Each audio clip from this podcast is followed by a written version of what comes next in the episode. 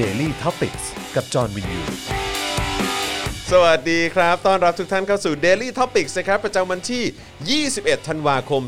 2563 นะครับ อยู่กับผม จอห์นวินยู นะครับ จอห์นแว่นฟ้า จอห์นป้ายหน้า แล้วมีอะไรวะ จอห์นโซนร้อน โซนร้อนด้วย จอห์นโซนร้อน เออครับผมนะฮะ แล้วก็แน่นอนครับ ครูทอมทินเดอร์ สวัสดีครับผมสวัสดีครับสวัสดีครับสวัสดีครับผมสวัสดีครับสวัสดีครับสวัสดี เฮ้ย ครั วั บ นนี้ใส่หมวกสเลอร์มาเหรอฮะ ใช่ครับ อันนี้ขใช่ค อ รั ง บ วงเหรอฮะ วงสเลอร์ ว ว ง ง ส ส เล เล อ อร์ ร์ใช่ไหมฮะ ใช่ครับ อ่าโอเคครับผมนะแล้วก็แน่นอนครับอาจารย์แบงค์พลาสมานิออน ครับ เมื่อไหร่จะมีหมวกแบบเขาบ้าง ไม่ไม่ได้ออกกล้องไม่ต้องใส่ก็ได้มั้ง ไม่ใช่ทำหมวกไงก็เดี๋ยวจะได้ใส่บ้างไง เอาหมวกหมวกวงเหรอ เออ เดี๋ยวดิตอนนี้โควิดมาเนี่ย อ๋อครับผม หายไปสองอีเวนต์แล้ว อ๋อโอเคเออแม่งกระทบจริงแล้ว อ่ะ แล้วของครูทอมโดนไหมแบบมันกระทบงานอีแบบอีเวนต์หรื มี อกิจกรรม มีครับ อะไางไห มีครับมีครับ โดนโดนแคนไหม มีมีแคนเซิลแล้วก็มีแบบเลื่อนไปแบบไม่มีกำหนด ว้า แล้วก็มีแบบเปลี่ยนเป็นออนไลน์แทน อื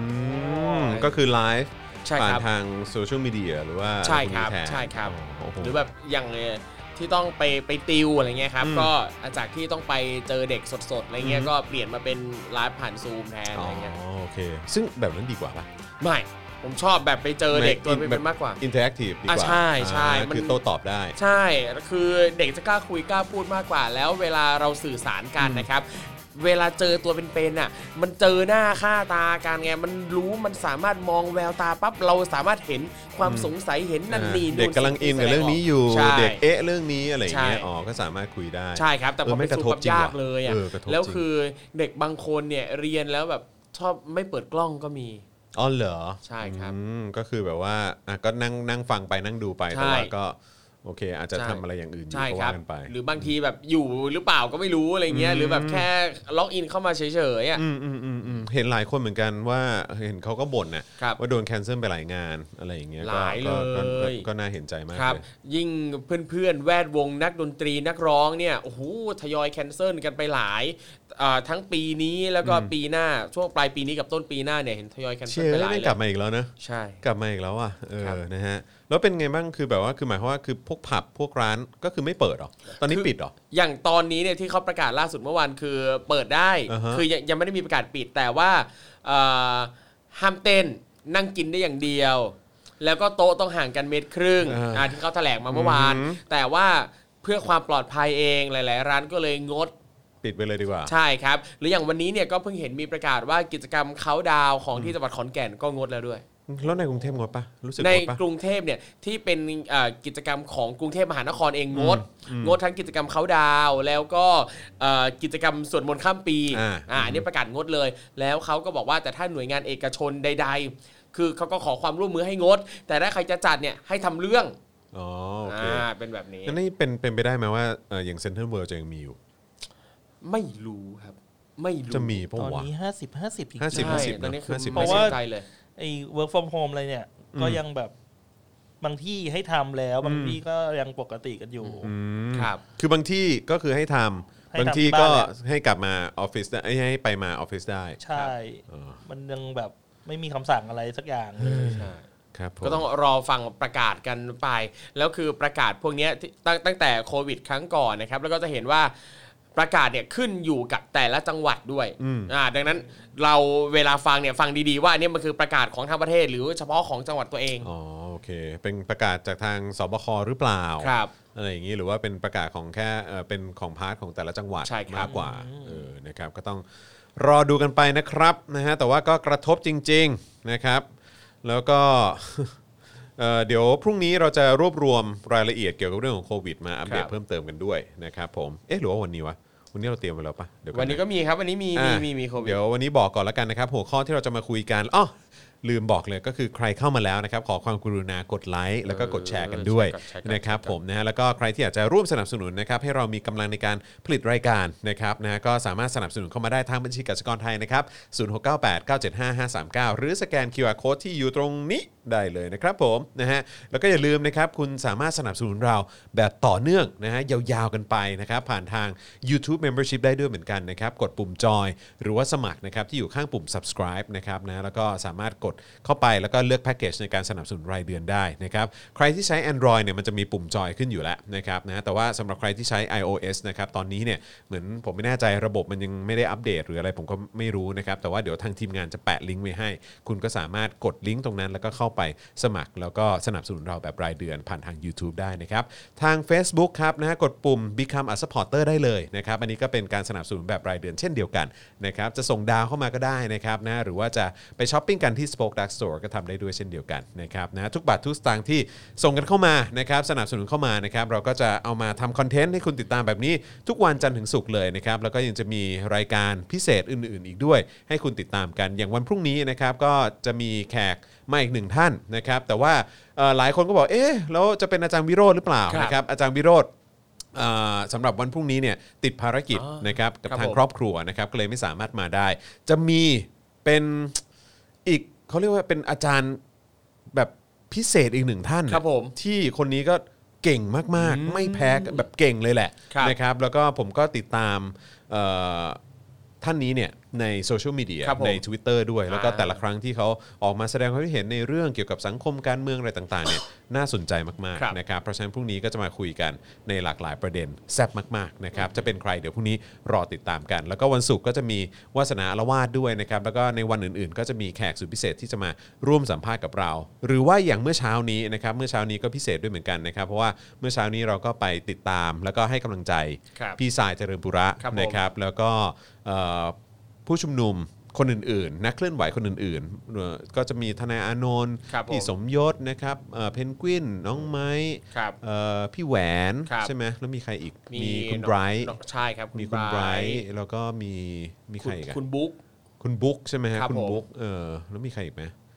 คือก็ก็มีหลายท่านอยู่นะครับ เออนะครับแล้วก็จริง ๆ แล้วจะมีพรุ่งนี้อีกนะครับพรุ่งนี้รู้สึกว่าจะเป็นที่ คุณ สอนอ พหลโยธิน พ ค ล รับ โยธินครับผมนะฮะแล้วก็เมื่อวันก่อนก็จะเป็นเอ่อที่ยานาวาปะ อ่าไม่ไม่แน่ใจครับ เอ คุณ อ ก่อน ที่ที่เป็นที่เขาใส่ชุดไทยอ่ะ อ๋ออ๋อ ไปเต้นอ่ะ ครับ วันนี้ผมก็เจอด้วยเออนะครับก็แบบชื่นชมเขามากเขาเก่งมากเลย ครั อะ บผม เออนะครับนะก็ติดตามกันเออมีคนบอกว่าให้เชิญทุกนอกแถวนะครับ ก็ติดต่อไปแล้วนะครับ แต่คิดว่า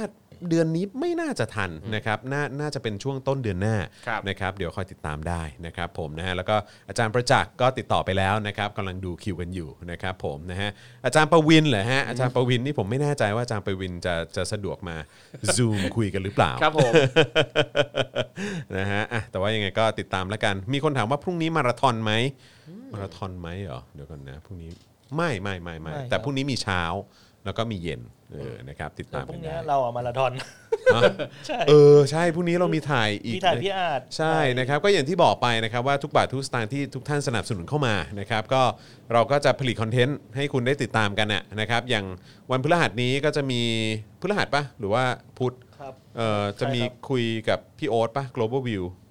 พุธครับผม วันพุธ เา ใช่ไหมฮะวันพุธก็จะมี global view นะครับที่จะอ่านกันนะครับแล้วก็วันพรุ่งนี้ช่วงบ่ายก็จะมีอ่านไปเรื่อยของพี่อัดบุญนา ครับผม เออนะครับก็จะอัดด้วยนะครับก็เดี๋ยวติดตามกันนะครับรับรองว่า โอ้นะฮะมีให้คุณติดตามกัน จริงคอนเทนต์แน่นมากเลยช่อง แน่นๆเลยแน่นๆเลย คุ้ม นะ ค่า รับ ทุกบาททุกสตางค์ ใช่นะครับอุตสาห์สนับสนุนเข้ามา ครับผม ครับก็ต้องให้คุ้มทุกบาททุกสตางค์ที่ทุกท่านสนับสนุนจริงๆนะครับ ครับ นะฮะนอกจากจะสู้กันเอ่อเพื่อประชาธิปไตยกันแล้วก็ต้องให้ได้คอนเทนต์ให้ได้ความรู้กันด้วย ครับ นะครับผม เอาจริงพอเห็นสป็อคดักทำแบบนี้ผมรู้สึกว่าเวลาที่เราไปเสียภาษีอะครับที่เขาให้ติ๊กแบบเอ่อบริจาคให้นักการเมืองนั่นนี่นู่นน่ะควรจะเพิ่มช่องบริจาคให้สป็อคดักด้วย เลย รู้สึกคุ้มกว่าจ่ายภาษีอีก ข อะ อบคุณมากครับ ขอบคุณมากฮะ ก็เนี่ยแหละฮะ ถ้าเกิดว่ายังไงติ๊กตรงนั้นไม่ได้ก็มาสนับสนุนกันในนี้แล้วกันนะครับ ครับ นะฮะศูนย์หกเก้าแปดเก้าเจ็ดห้าห้าสามเก้าบัญชีกสิกรไทย หรือว่าสแกนเคอร์โคก็ได้นะครับ ครับ นะฮะขอบคุณทุกท่านมากเลยนะครับนะฮะอ่ะเดี๋ยวพูดถึงหัวข้อนิดนึงแล้วกันเนาะที่วันนี้เราจะคุยกันนะครับ ครับ ก็จะมีประเด็นที่เอ่อสหประชาชาติออกแถลงการนะครับออกเป็นคลิปวิดีโอเลยนะครับแล้วก็มีเป็นแถลงการออกมาแบบเป็นหน้าๆเลยนะฮะเขีย ครั น บ แบบจริงจังมาก เกี่ยวกับความกังวลที่ประเทศไทยเนี่ยใช้มาตรา โอ้โห 112 และโดยเฉพาะที่ใช้กับเยาวชนด้วย ครับ นะครับถือว่าเป็นเรื่องที่สหประชาชาติ แล้วก็นานาชาติ ประชาคมโลกเป็นห่วงนะครับแล้วก็ดูจะกังวลเป็นอย่างยิ่งนะครับสถานการณ์โควิด 19 นะฮะในสมุทรสาครนะครับแล้วก็เอ่อในประเทศไทยตอนนี้เดี๋ยวก็จะมาอัปเดตกันด้วยนะครับแล้วก็รวมถึง เอ่อ สรุปสถานการณ์การเลือกตั้งอบจ เอ เออ อ อั อั นนี้อัน ครั นี้ บ น่าสนใจนะครับ เพราะว่าก็เป็นเรื่องของเออการเมืองท้องถิ่นเนาะ ครับ เออนะครับ แล้วก็เราก็จะเห็นว่ามีเรื่องของพรรคการเมืองที่ไปลุยกันตรงจุดนี้กันเยอะไม่ว่าจะเป็นเพื่อไทย ครับ เอ่อหรือว่าคณะก้าวหน้าใช่ไหมฮะแล้วก็เอ่อบางอันก็ก็ไม่ออกตัว อ่า เออนะครับแต่ก็รู้ๆอยู่ว่ามีแบ็คเป็น ใช่ แบบทางพลังประชารัฐ ใช่ ด้วยเหมือนกัน หรือว่าแบบเหมือนเขาเรียกว่าอะไรเป็นครอบครัวเอ้ยเขาเรียกว่าอะไรแบบเหมือน อ่า เหมือน เป็นขั้วอำนาจ ขั้วอำนาจเดิม ที่เป็น ใช่ไหม สืบทอดทายาทตระกูลเดิมอะไรอย่างเงี้ย ก็ก็ยังคงมีอยู่เนอะ ใช่ เออเรื่องของอิทธิพลในท้อง พ่อ ถิ่นแม่ลูกอะไรก็ว่ากันไป เออใช่ใช่ใช่ก็ก็ยังมีความแข็งแกร่งอยู่บ้าง ครับ นะครับในในพาร์ทนี้นะครับเดี๋ยวก็จะมาคุยกันนะครับ แล้วก็อีกเรื่องหนึ่งก็จะเป็นอ่าอันนี้อันนี้เป็นเป็นเรื่องที่พอดีมีคุณผู้ชม ครับ นะครับที่ติดตาม Daily Topic ของเรานะครับแล้วก็ติดตามเจาะข่าวตื้นติดตามสป็อคดักทีวีเนี่ยส่งเข้ามาหาผมในกล่องข้อความ ครับผม แล้วก็บอกว่าพี่คุยเรื่องนี้หน่อยสิ อยากจะรู้ว่ามันคืออะไร ครับ เขาเรียกว่ากฎหมายแมกนิสกี้นะครับซึ่งเป็นเหมือนเป็นเอ่อกฎหมายฉบับที่เพิ่งให้ออกใช้กันไป ครับ เกี่ยวกับเรื่องของการคว่ำบาตรบุคคลที่ละเมิดสิทธิมนุษยชน ตายแล้ว เพราะฉะนั้นคือน่าสนใจ ครับ ว่าพอมีกฎหมายตัวนี้ออกมาเนี่ย EU ก็จะสามารถคว่ำบาตรบุคคลที่เขาไปละเมิดสิทธิมนุษยชนคนอื่นน่ะได้ง่ายมากยิ่งขึ้น โอ้โห ได้ยินแบบนี้นี่คิดเลยนะว่า บุคคลที่เป็นคนจากประเทศเราที่ละเมิดสิทธิมนุษยชนที่มีความเกี่ยวข้องผูกพันกับแถบยุโรป เฮ้ย มีใครบ้าง อาจจะคว่ำบาตรผมซึ่งผมก็ไม่แน่ใจนะว่าคว่ำบาตรในที่นี้คือ หมายความยังไงคือหมายความว่าแบบห้ามเดินทางไปประเทศนั้นๆหรือเปล่า ครับ เอ่อเรื่องของเอ่อฐานะเอ่อสสถานะทางการเงินที่อาจจะมีไปฝากเงินไว้ที่ประเทศนั้นประเทศนี้จะโดนจะโดนอายัดไว้หรือเปล่า ครับ หรืออะไรอย่างเงี้ยเออคือแบบว่าหรือว่าจะไม่สามารถไปทำธุรกิจหรือว่าอะไรพวกนี้ได้ไหมอะไรอย่างเงี้ ครั ย บ เออซึ่งประเด็นนี้น่าสนใจมากนะครับ นะฮะอันนี้เป็นการคว่ำบาตรบุคคลนะฮะที่ไปละเมิดสิทธิมนุษยชนคนอื่น ครับ นะฮะก็เดี๋ยวเราจะมาคุยในประเด็นนี้กัน เออ นะครับผมนะฮะคุณหนูเหลืองบอกว่า ใคร นะใครนะอืมนะฮะมิสเตอร์ซูชิบอกว่าอาจารย์โกวิทแกไม่ได้มาเลยนะครับเออชอบเวลาแกเล่าเล่าเรื่องการเมืองแล้วก็ศาสนามากเลยนะครับ ผมก็คือตะล่อมตะล่อมแกอยู่เออนะครับก็แบบมาไหม่ล่ะอะไรอย่างเงี้ยเออนะ แต่ว่าก็คือแบบมันจะมีมันจะมีบางช่วงคุณพ่อก็ค่อนข้างเหนื่อยครับ เพราะว่าก็แบบเอ่อเดินเดินเอ่อทำงานเยอะสอนหนังสือด้วยสอนออนไลน์ด้วยอะไรอย่างเงี้ยเออแล้วก็เขียนหนังสือเขียนบทความด้วยนะค ครั รับบ ก็ก็เดี๋ยวเดี๋ยวถ้าเกิดว่าเอ่อเปิดปีใหม่มา แล้วก็อยากจะอยากจะกลับมา อ่า คัมแบ็กอะไรเงี้ ครั ย บ เอ ผ อ ม เดี๋ยวอาจจะเชิญมา นี่รอติดตาม นะคบผ เลย นะฮะผมจำได้ผมเคยชวนครูทอม ครับ เออที่ทำพอดแคสต์ ครับ ทำเนื้อหา ครับ แต่ว่า ผม ช่วงนั้นครูทอมก็ยุ่งมาก ใช่ เอ หลาย อ อย่าง ใช่ไหมแล้วแล้วตอนนี้เป็นไงบ้างตอนนี้มีพอดแคสต์ที่ไหนหรืออะไรไงปะ ตอนนี้ก็มี ที่แบบสามารถไปติดตามได้ เอ่อ survival trip ครับ ทางแซลมอนนี่คือถ้ากดเข้าไปฟังปั๊บก็จะได้ยินเสียงหล่อๆ อ่าฮะ เออ เออ มันสดอร่อย ได้ยินเสียงหล่อๆ เสียงนี้ ก็ เลย มีคนจำได้นะ มีคนจำได้ด้วยผมผมแบบผมก็ตกใจนะ เอ้าใครจะไปจำไม่ได้ล่ะ ผม จริง ฟัง เหรอ ครั้งแรกผมยังรู้เลยว่าเสียงคุณจอ ผม น แค่รู้สึกว่าเสียงนั้นผมแอบเก๊กมากไง อ้าวเหรอ เออผมรู้สึกว่ามันสดอร่อย นี่ เออว่ารู้สึกแบบขยี้คำว่าอร่อย โอ้ย มาก ตื่น อะ เต้นเนี่ยได้ยินสดๆตรงเนี้ย เออนะอ่ะแต่ว่าก็คือทำมันมีเออมีกี่เอพิโซดกี่ตอนแล้วฮะ อ๋อ ตอน ที่ผ่านไป นี้ประมาณตอนนี้ 40 กว่าแล้วครับ สี่สิบกว่าตอน 40 กว่าตอนแล้ว โหอาจารย์แบงค์เขาโหดกว่าเราอีกมั้งเนี่ย 40กว่าตอนแล้ว เออใช่ไหมเขาโหดกว่าเราเนอะคือหมายความว่าหนึ่งรายการอ่ะสี่สิบตอนนะ ลองทำรายการเดียวไหม โอ้โห ผมว่าเราก็เกินเหมือนกัน เออแต่เราก็เยอะอยู่เนาะเออแต่ว่าก็เขาก็ 40 รายการคือเขาก็เข้มข้นเนาะเออแบบว่าต่อเนื่องมากเลย เจ๋งฮะไปติดตามกันได้นะครับ ใช่ครั ผ บ ม ผม นะฮะที่ s ซ l m o n Salmon Podcast Salmon Podcast นะครับ นั่นเอง รายการ Survival Trip นะครับรายการที่จะชวนแขกรับเชิญเนี่ยที่ไปเที่ยวเดินทางไปตามที่ต่างๆ แล้วก็เจอเหตุการณ์เลวร้าย ประสบการณ์ไม่ดี เจอมิจฉาชีพอุบัติเหตุ อ่า ใดๆไงอ่ะเอามา โอเค เล่าสู่กันฟังเป็นอุทาหรณ์ เออดีมากเลย ค ผ รับ มชอบนะการที่มีแบบพวกรายการรายการที่เกี่ยวกับเอ่อเกี่ยวกับการท่องเที่ยวอ่ะ ครับ คือของครูทอมก็เจ๋งดีที่หยิบเอาพาร์ทนี้มาขยาย ครับ ใช่ไหมเกี่ยวกับการไปเจอเรื่องราวแบบว่าตื่นเต้นเรื่องราวสุดเร้าใจอะไรเงี้ยผิดคาดหรือ ครับ แบบว่าเหนือความคาดหมายอะไรเงี้ยเออส่วนถ้าเป็นของพี่โรซี่ ครับ ที่เมื่อก่อนก็เคยทำเนี่ยก็ก็จะเป็นเกี่ยวกับ เอ่อประวัติศาสตร์ ครับ เออเกี่ยวกับสถานที่นั้นๆเออหรือว่าสิ่งที่เขาไปเรียนรู้กับประวัติศาสตร์ท้องถิ่น ครับ ในการท่องเที่ยวนั้นๆซึ่งผมว่าเออในแต่ละที่ก็ดีเหมือนกัน หรือว่าอย่างแบบเอ่อของใครนะที่เขาทำไอโรมาโลนอะไรอย่างเงี้ยใช่ไหม อ่าคุณ แต่ว่าอันนั้น มิ้นท์ อันนั้นมันก็จะเป็นรายการ ใช่ ไหม ครับ หรือว่าอเป็นราย ย่าง การ เถื่อนทราเวลของคุณ ครับ วร ผม รณสิงห์อะไรอย่างเงี้ยเออมันก็จะเป็นอีกแฟลเอออีกฟิลหนึ่งนะครับผมนะฮะอ่าโอเคเออแต่ว่าวันนี้ผมแม่งโคตรแบบเป็นประสบการณ์ใหม่เลยว่ะอันนี้ อะไร ขอ ฮะ ขอเล่าก่อนเข้าข่าวแล้วกันนะ ครับ วันเนี้ยคือช่วงเช้าใช่ไหมจริง ๆ ผมต้องไปแล้วก็คงจะเจอครูทอมแหละเอ่อที่ที่การไปให้กำลังใจพี่ทรายแล้วก็เอ่อแกนนำผู้ชุมนุมอะแต่ว่าเอ่อผมติดงาน ครับ ไปลงเสียงมาเว้ยแล้วอันนี้เป็นครั้งแรกในชีวิตนะที่ลงเสียงเอ่อเป็นเหมือนอารมณ์แบบเสียงรอสายอะ อ๋อ เสียงแบบว่ากรุณากดหนึ่ง ค อะไร รับ อย่างเงี้ยเออแบบว่าแบบอีกสักครู่ทางเจ้าหน้าที่จะแบบมาคุยกับคุณอะไรอย่างเงี้ย ครั เอบ อหรือว่าแบบเออแบบเออเขามันมันจะมีประโยคประมาณไหนว่าแบบประมาณว่าเออต้องขออภัยท่านแบบว่าอาจจะมีการอัดเสียง อ่า ไปด้วยเพื่อปรับ ครับ ปรุงการให้บริการ ครับผม อะไรอย่างเงี้ย อ่า เออ ครับ ซึ่งแบบปกติเราจะได้ยินจากแบบพวกพวก call center หรือว่าแบบพวกเวลาเราโทรไปค่ายโทรศัพท์มือถือ ครับ หรืออะไรเงี้ยแล้วคราวนี้มันลงเอง แล้วก็แบบทั้งภาษาไทยทั้งภาษาอังกฤษเลยนะ อ่าครับ โคตรเกรงเลยอะ สนุ เดี๋ยว กชิบหายเลย ทำไมต้องเกรงอ่ะ เกรงดิ มันแบบมันมันจะเป็นอะไรที่มันอยู่ตลอดไปเข้าใจปะ อ๋อ หรือว่าอยู่อย่างน้อยก็หลายปีอะ ครับ เพราะว่าปกติเวลาผมลงเสียงสปอตโฆษณาอะไรเงี้ยมันก็จะอยู่แค่แบบเต็มที่ก็เดือนหนึ่ง ครับ หรือว่าแบบสามอ่ะเต็มที่เลยนะสามเดือน เออ แล้วปกติเขาก็จะเขาก็จะโลออกแหละ ครับ เออแต่ว่าก็คือแบบ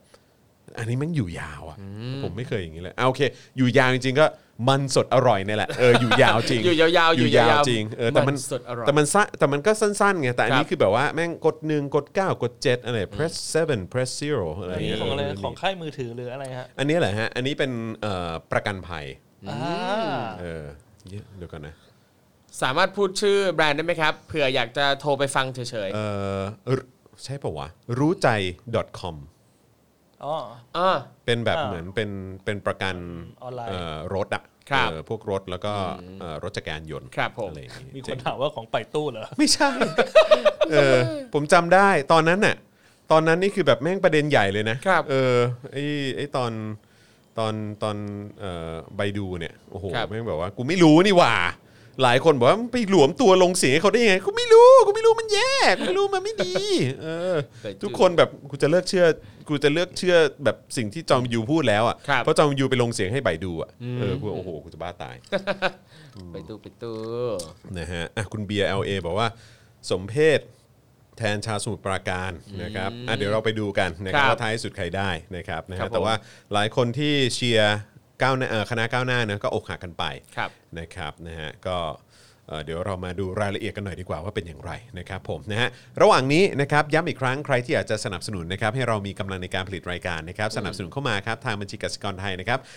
บ0698975539 หรือสแกน QR Code นะครับแล้วก็สนับสนุนแบบยาวๆกันไปนะครับที่ YouTube Membership นะครับกดปุ่มจอยหรือสมัครก็ได้นะครับหรือว่าที่ Facebook ก็กดปุ่ม Become a supporter ได้เลยนะครับนะฮะอ่ะเราเริ่มกันที่เรื่องไหนก่อนดีครูทอม ได้หมดเลยครับผม เอาไหนก่อน เรื่ ดี องไหนดี วะเออเอาเรื่อง1นึก่อนไหม ได้ครับได้เลย 112 ก่อนละกันเนาะ เอาเลย นะครับเพราะว่าวันนี้ก็เป็นเหตุการณ์ที่เกิดขึ้นนะจากการที่มีประชาชนนะครับที่ออกมาแสดงออกออกมาแสดงความเห็น หรือแม้กระทั่งพูดอะไรลอย ใช่ ๆเอ่อโพสต์อะไรเฉยๆ ครับ ก็โดน 1 1 2 กันได้ ครับ ด้วยเหมือนกันนะครับนะฮะเรียกว่าเป็นการแจกคดีโดยเอ่อเจ้าหน้าที่ตำรวจนั่นเอง ใช่ครับ นะครับนะฮะแต่ว่าการออกมาทำแบบนี้เนี่ยนะครับมันก็ทำให้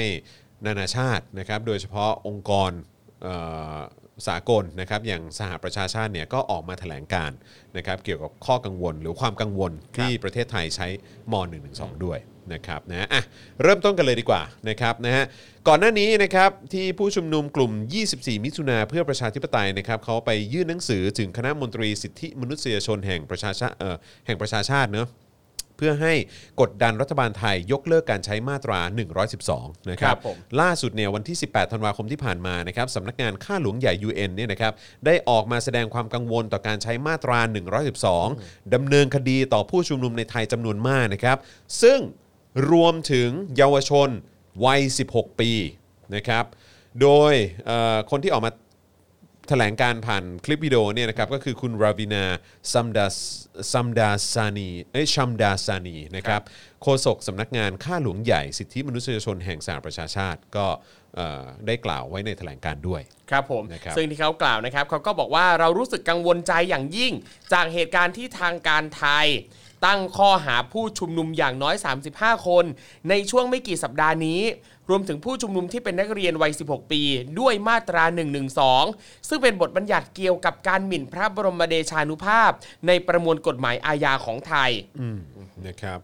การกระทำความผิดฐานหมิ่นประมาทนะครับดูหมิ่นหรือแสดงความอาฆาตมาตร้าย ต่อสมาชิกราชวงศ์เนี่ยนะครับมีโทษจำคุกระหว่าง3ถึง15 ปีนะครับเราตกใจอย่างยิ่งเรานี่คือหมายถึงทาง UN เนี่ยนะครั ครับ บ หรือว่าหน่วยงานเกี่ยวกับสิทธิมนุษยเอ่อสิทธิมนุษยชนเนี่ยนะครับเมื่อเจ้าหน้าที่ตำรวจนำตัวผู้ชุมนุมวัย 16 ปี ส่งสารเยาวชน และร้องขอเพื่อให้ศาลเนี่ยมีคำสั่งควบคุมตัวไว้ด้วยฮะ ครับ ซึ่งหน่วยงานด้านสิทธิมนุษยชนของสหประชาชาติหลายแห่งนะครับ รวมถึงคณะกรรมการสิทธิมนุษยชนแห่งสหประชาชาติ ซึ่งตรวจสอบการบังคับใช้กติการะหว่างประเทศว่าด้วยสิทธิพลเมือง และสิทธิทางการเมืองหรือ ICCPR ได้เรียกร้องหลายครั้งในช่วงเวลากว่า 10 ปีที่ผ่านมา ให้ประเทศไทยเนี่ยนะครับบังคับใช้กฎหมายมาตรานี้ให้สอดคล้องกับข้อผูกพันระหว่างประเทศที่ไทยได้ให้คำมั่นไว้ ย้ำไว้นะฮะ อืม ที่ไทยได้ให้คำมั่นไว้นะครับ ใช่ ไทยเราได้ไปตกลงและเซ็นตกลงไว้สัญญาไว้นะครั ครับ บ นะฮะแต่ก็น่าผิดหวังเป็นอย่างยิ่งที่หลังจากไม่มีคดีในมาตรานี้เกิดขึ้นมานานกว่า 2 ปีนะครับแต่เรานะครับคือหมายถึงโลกเนี่ยนะฮะประชาคมโลกเนี่ยก็ได้เห็นคดีนี้เกิดขึ้นหลายคดีในเวลาอันรวดเร็ว แล้วก็น่าตกใจเป็นอย่างมากที่ปัจจุบันมีการตั้งข้อหาในมาตรานี้กับเยาวชนด้วย เรายังกังวลว่าทางการไทยกำลังจะมีการตั้งข้อหาอาญาร้ายแรงต่างๆ ต่อผู้ชุมนุมที่เข้าร่วมประท้วงอย่างสงบสันติ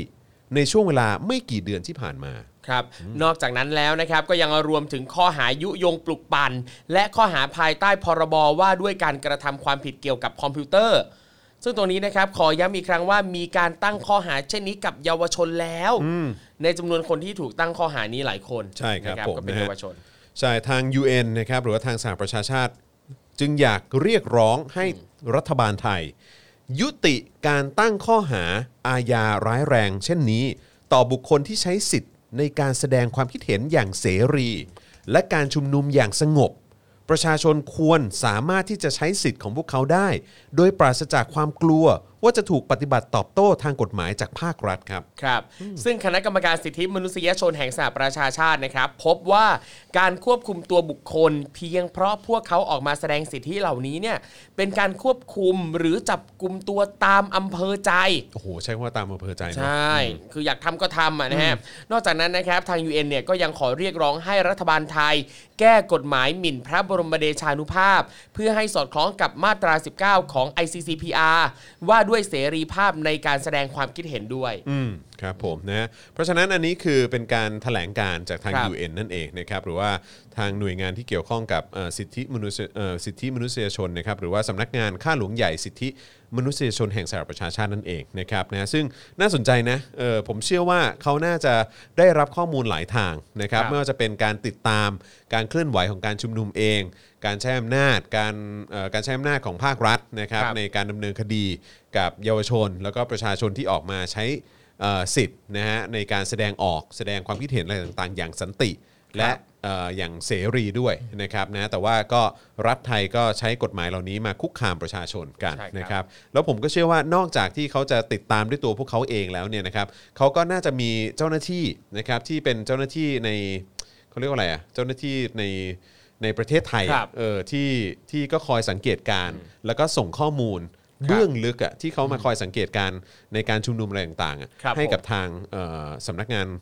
เอ่อข้าหลวงใหญ่นะฮะสิทธิมนุษยชนแห่งสหประชาชาติด้วย ใช่ นะครับ เพราะฉะนั้นผมว่าเขาน่าจะได้ข้อมูลหลายทางอ่ะคือถ้า ครับ เกิดว่าภาครัฐแม่งออกมาบอกว่าเอ้ยไม่จริงอ่ะทาง UN แบบได้ข้อมูลแบบไม่ถูกต้องอะไรอย่างเงี้ยเออ UN แบบไม่รู้จริงอะไรอย่างเงี้ยผมว่า ไม่น่าใช่นะ แล้วการที่กล้าออกมาออกแถลงการณ์ขนาดนี้ ครับ ในนามของ UN น่ะในนามของสหประชาชาติอ่ะอันนี้เรื่องใหญ่นะ ครับ แล้วถ้าเกิดเขาจะกล้าพูดเนี่ยแปลว่าเขาก็ต้องมีข้อมูล มีหลักฐานแล้วก็มีความมั่นใจมากๆว่าสิ่งที่เขาออกมาพูดเนี่ยมันเป็นเรื่องจริง ใช่ครับ และอย่างหนึ่งคืออย่างอย่างที่เขาย้ำอะนะครับ ว่าประเทศไทยเนี่ยเคยให้คำมั่นสัญญาไว้ ใช่ ไปลงนามเซ็นเป็นลายลักษณ์ ใช่ อักษรแล้ว เออ แต่ตัวเองทำไม่ได้อย่างที่ให้สัญญาไว้อะไรเงี้ยแล้วคืออย่าง ICCPR เนี่ยทั้งหมดเนี่ยมี 53 ข้อ ครับ นะครับอย่างนี้เขาระบุเลยข้อ 19เนี่ยนะครับ ครับ คือเรื่องเกี่ยวกับเอ่อเสรีภาพในการแสดงความคิดเห็นที่ของไทยมีปัญหานะครับอย่างข้อ 19เนี่ยนะครับเขาระบุไว้เป็น 3 ข้อย่อยนะค ครั รับ บ ข้อแรกคือบุคคลทุกคนมีสิทธิที่จะมีความคิดเห็นโดยปราศจากการแทรกแซงนะครับสองบุคคลทุกคนมีสิทธิในเสรีภาพแห่งการแสดงออก สิทธินี้รวมถึงเสรีภาพที่จะแสวงหา รับและเผยแพร่ข้อมูลข่าวสารและความคิดทุกประเภท โดยไม่คำนึงถึงพรมแดน ทั้งนี้ไม่ว่าจะด้วยวาจา เป็นลายลักษณ์อักษรหรือว่าการตีพิมพ์ ในรูปของศิลปะ หรือโดยอาศัยสื่อประการอื่นตามที่ตนเลือกนะครับและข้อ3นะครับการใช้สิทธิตามที่บัญญัติไว้ในวรรคสองของข้อนี้นะครับต้องมีหน้าที่และความรับผิดชอบพิเศษควบคู่ไปด้วย การใช้สิทธิดังกล่าวอาจมีข้อจำกัดในบางเรื่อง แต่ทั้งนี้ข้อจำกัดนั้นต้องบัญญัติไว้ในกฎหมาย และจำเป็นต่อการเคารพในสิทธิหรือชื่อเสียงของบุคคลอื่น รวมถึงการรักษาความมั่นคงของชาติ หรือความสงบเรียบร้อย หรือการสาธารณสุข หรือศีลธรรมของประชาชนนะครับ อันนี้ก็คือข้อ 19 ของ ICCPR ครับผมนะ ครั ฮะ บ ซึ่งอย่างที่บอกไปว่าเราก็ไปลงนามกันเอาไว้นะฮะ ครับผม อ่ะคราวนี้อันนี้มันเป็นสิ่งที่ทาง UN หรือว่าสใช่หประชาชาติเนี่ยเขาก็ออกมาแสดงความคิดเห็น แล้วก็ ครับ แสดง ผม ความกังวลในฐานะตัวแทนของประชาคมโลกอะนะฮะคราวนี้มาฟังทางรัฐไทยบ้างดีกว่า เออยังไงฮะ นะฮะรัฐไทยมีการจะใช้ว่าโต้ตอบอะหรือว่าอะไรมีการตอบกลับจะใช้ว่าตอบโต้ไหมเออตอบโต้ก็ดูรุนแรงไปปะเออ เพราะว่าก็ใช้ได้แหละมั ตอบโต้ ก็คื นะ ตอบ เอ โต้ อครับผมคงคงเป็นอารมณ์แบบแหมอืมอย่าเสือกได้ปะ เออขอนิดนึง ครับผมนะฮะอ่ะทางรัฐไทยบ้างดีกว่า อันนี้เป็นโฆษกประจำสำนักนายกนะฮะอนุชาบุรพชัยศรีเอ๊ะคนนี้คือคนที่เคยขึ้นเวทีกปปสป่าวะน่าจะใช่นะ ไม่มั่นใจแต่คิดว่า ลองลอง ถ้า เช็คนะฮะ อยู่ในเทือกๆเนี้ยก็ อนุ น่า ชา น่าจะเคย บูรพะอ่ะนั่นนะอันอันที่คืออันแรกอะใช่ใช่คนนี้ ครับ พิมพ์กปปสต่อนี่ เคาะกปปส เรื่อง ดูรูปนั่นไง ชัดเจน เรียบร้อย ชัดเจน ครับผมนะฮะโอเค อนุชา อดีตกปปส ตอนนี้เป็นโฆษกประจำสำนักนายกนะฮะ ก็ออกมาแถลงชี้แจงนะค ครั รับบ มาอธิบายอธิบายให้ UN เข้าใจนะครับนะฮะกรณีที่สำนักงานข้าหลวงใหญ่ UN เนี่ยนะครับออกแถลงการแสดงความกังวลต่อการใช้มาตรา 112 ในไทยนะครับโดยโฆษกประจำสำนักนายกนะครับระบุว่า มาตรา 112 เนี่ยไม่ได้มุ่งเป้าไปที่การจำกัดสิทธิเสรีภาพ การแสดงออกของประชาชน ครับ แต่เป็นกฎหมายเพื่อคุ้มครองสิทธิและชื่อเสียงของพระมหากษัตริย์เหมือนในหลายประเทศ เขาใช้คำว่าเหมือนในหลายประเทศนะฮะ ครับ อืม โอ้ ค โห รับผม ซึ่งอย่างอย่างตรงนี้เนี่ย เอาจริงเนี่ย คือคุณอนุชาเนี่ยก็ไม่ได้บอกว่าไอ้ที่ประเทศอื่นมีเรื่องเกี่ยวกับกฎหมายหมิ่น พระบรมเดชานุภาพเนี่ย บทลงโทษเนี่ย มันเท่ากันหรือเปล่า ใช่เบากว่าเยอะ เออ นะฮะ หรืออย่างเนเธอร์แลนด์เนี่ยนะครับอย่างอย่างวันนี้เนี่ยที่เวทีที่หน้าสถานีตำรวจเนี่ยนะครับเอ่อคนสุดท้ายที่ขึ้นพูดนะครับก็คือคุณมุกพิมพ์สิริ ครับ นะครับที่ก็โดนคดี1นึเหมือนกันก็ได้พูดในประเด็นนี้นะครับแล้วก็บอกว่าเอ่อเขายกตัวอย่างของประเทศเนเธอร์แลนด์นะครับว่าคือที่นั่นเนี่ยสมมุตินะครับสมมุติว่าถ้าเราไปด่าด่าเจ้าของที่นั่น อืม นะครับเอ่อกับด่าตำรวจ ครับ คือคดีเอ่อโทษเนี่ยพอกันคือถูกจำคุก 4 เดือน อืม อ่านะครับคือด่าตำรวจหรือด่าเจ้าเท่ากัน 4 เดือนนะครับแต่ว่าอย่างก็มีเคสที่เกิดขึ้นจริงว่าอ่ามีคนที่หมินใดๆเนี่ยครับของที่เนเธอร์แลนด์เนี่ยก็มีบางคนเนี่ยโดนจำคุก 1 สัปดาห์ อืม บางคนเนี่ยโดน 1 เดือน อืม นะครับซึ่งโทษของที่ต่างประเทศเนี่ยมันแทบมันจะไม่ได้เศษเสี้ยวของโทษบ้านเราเลย ใช่ใช่ของเรานี่สามถึงสิบห้าปีนะฮะ ใช่ครับ ซึ่งอย่างตรงนี้เนี่ยคุณอนุชาบุรพชัยศรีเนี่ยบอกแต่ว่าต่างประเทศก็มี แต่ไม่บอกว่าที่มีเนี่ยมันเหมือนกันหรือเปล่า หรือมันต่างกันยังไง แล้วอีกอย่างเนี่ยผมไม่แน่ใจว่าของต่างประเทศเนี่ย ครับ ใช่ไหมว่าเป็นใครก็ไปแจ้งได้ อืมอันนี้อันนี้ไม่มั่นใจ เออ แต่ผมแต่ในความรู้สึกผมนะ คิดว่า ครับ ไม่น่าใช่นะครับ ก็น่าจะมีแต่ของไทยเนี่ยแหละ ครับผม ที่แบบว่าเป็นใครก็สามารถแจ้งได้ ใช่ อย่างล่าสุดนี่ก็เป็นพี่ดี อืม ก็ไปแจ้งอะไรอย่างเลย ใช่ ได้ด้วยเว้ย เออโอ้ยก้อนดิน นะฮะ นั่นแหละครับอ่ะกลับมาเข้าเรื่องของเรากันต่อนะครับ ตัวนี้นะครับก็บอกว่าส่วนกรณีเยาวชนอายุ 16 ปีที่ถูกดำเนินคดีมาตรา 112 เนี่ยนะครับ ก็ถูกส่งขึ้นศาลเยาวชน และได้รับอนุญาตให้ประกันตัว พร้อมระบุว่าผู้ชุมนุมที่ถูกจับเนี่ยไม่ใช่เพราะว่าใช้สิทธิเสรีภาพ แต่เป็นเพราะทำผิดกฎหมายอื่น ๆ ด้วย อืมครับผมนะฮะซึ่งในช่วงเช้าวันนี้เนี่ยนะครับผู้ที่ถูกตั้งข้อกล่าวหาม112จำนวน 8 คน ครับ ก็ไปที่สอนอบางเขนเพื่อรายงานตัวนะครับจากการชุมนุมปราศัยหน้าเอ่อราบ 11นะครับเมื่อวันที่ 29 พฤศจิกายนที่ผ่านมา ครับผม นะครับ หลังจากนั้นนะครับพี่สายอินทิราเจริญปุระนะครับก็ได้โพสต์ภาพเอกสารบรรยายพฤติกรรมประกอบข้อกล่าวหา โดยส่วนหนึ่งในเอกสารเนี่ยนะครับระบุว่าพี่สายได้โพสต์ข้อความบน Facebook โดยมีคำว่า ฉันคงไม่กลับไปรักเธออนะครับกับมีข้อความหนึ่งบอกว่ากล้ามากเลยนะเธออกับมีข้อความหนึ่งก็ตาสว่างกันหมดแล้วอ่า โดยในเอกสารเนี่ยระบุว่าคำว่ากล้ามากเนี่ยนะฮะคำว่ากล้ามาก ครับ เป็นพระราชดำรัสของพระบาทสมเด็จพระเจ้าอยู่หัวรัชกาลที่ 10 ที่เคยตรัสไว้กับพระสงฆ์นิกรที่มาเฝ้ารับเสด็จ ครับ ซึ่งการนำถ้อยคำดังกล่าว มาพูดซ้ำในเชิงล้อเลียนเสียดสี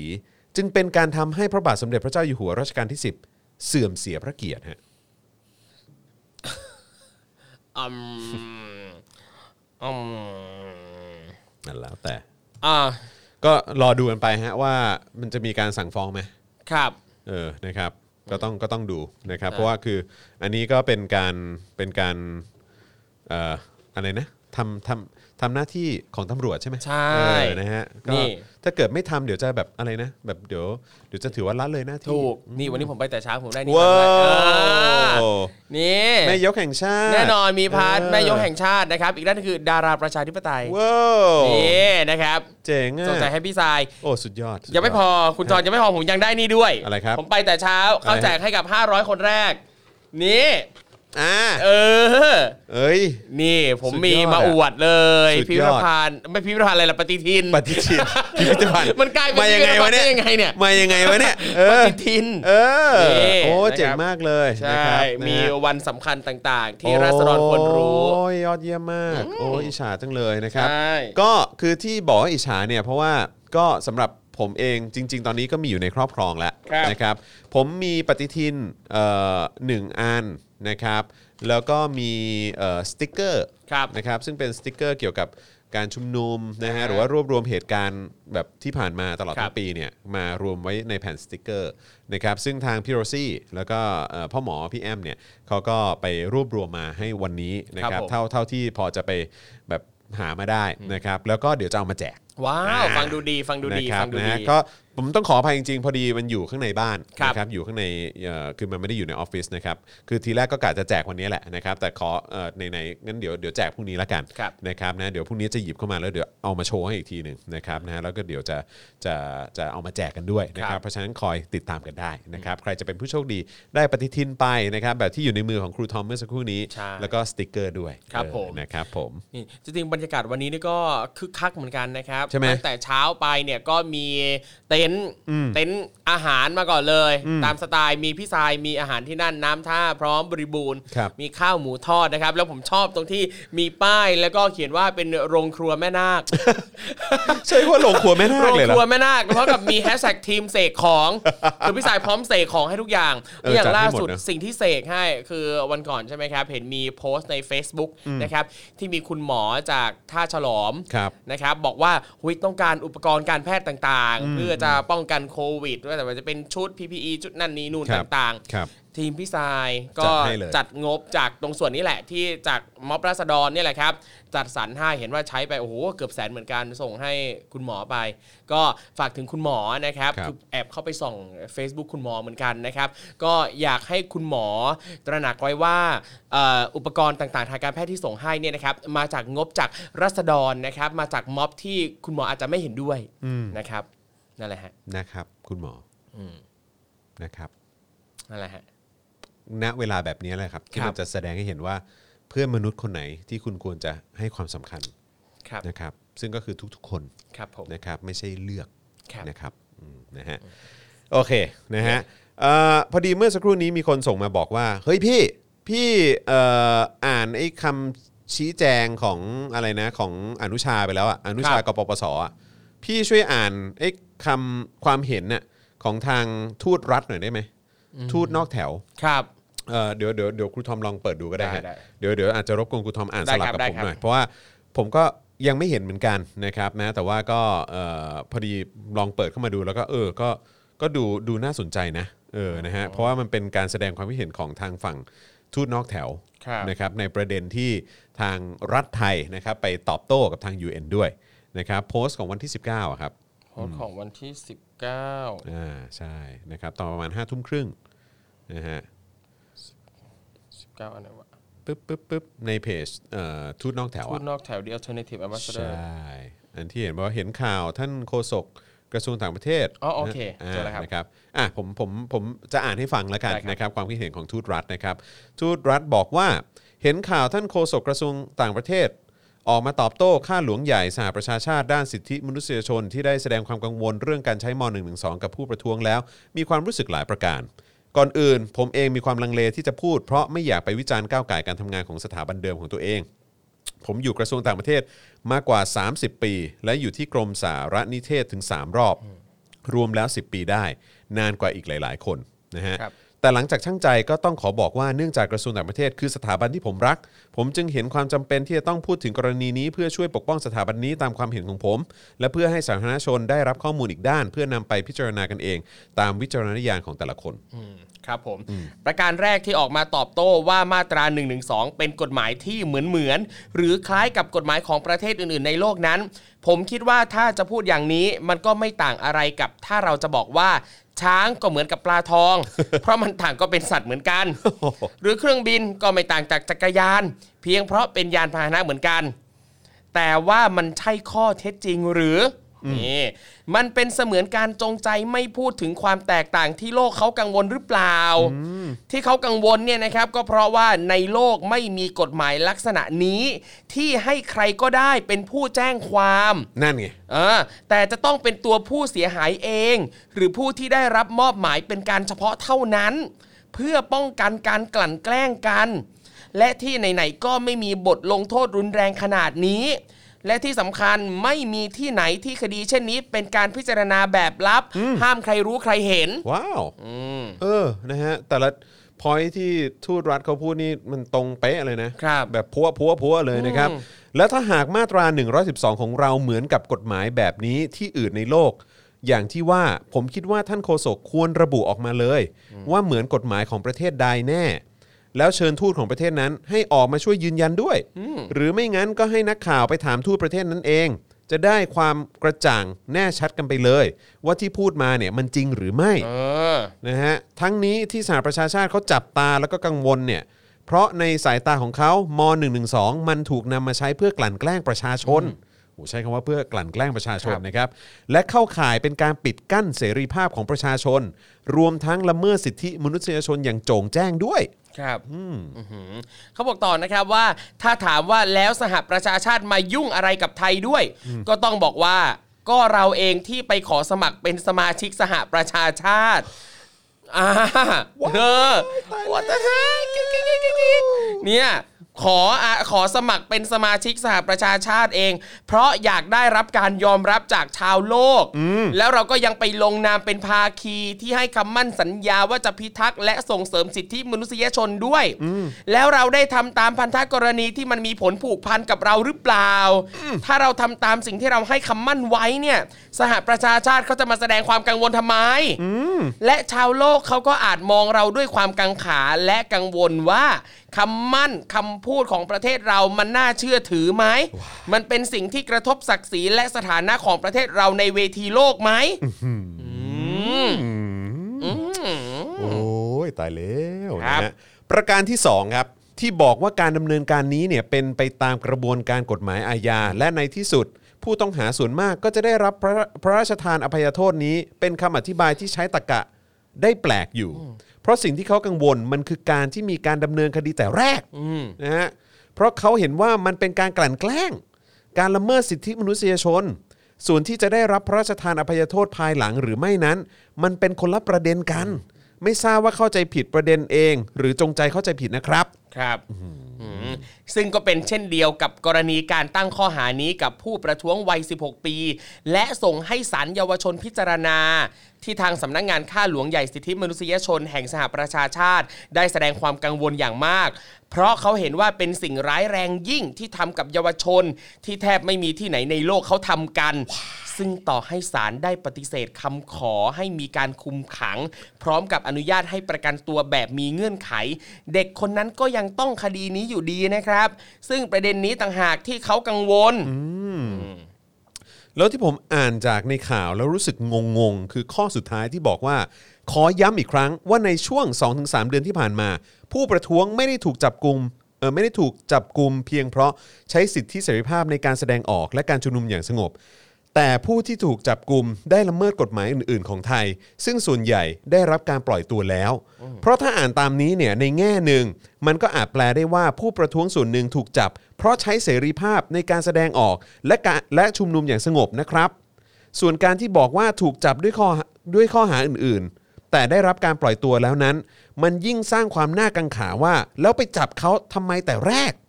ยิ่งเท่ากับยอมรับว่ามันคือการกลั่นแกล้งกันนั่นเอง อืมครับ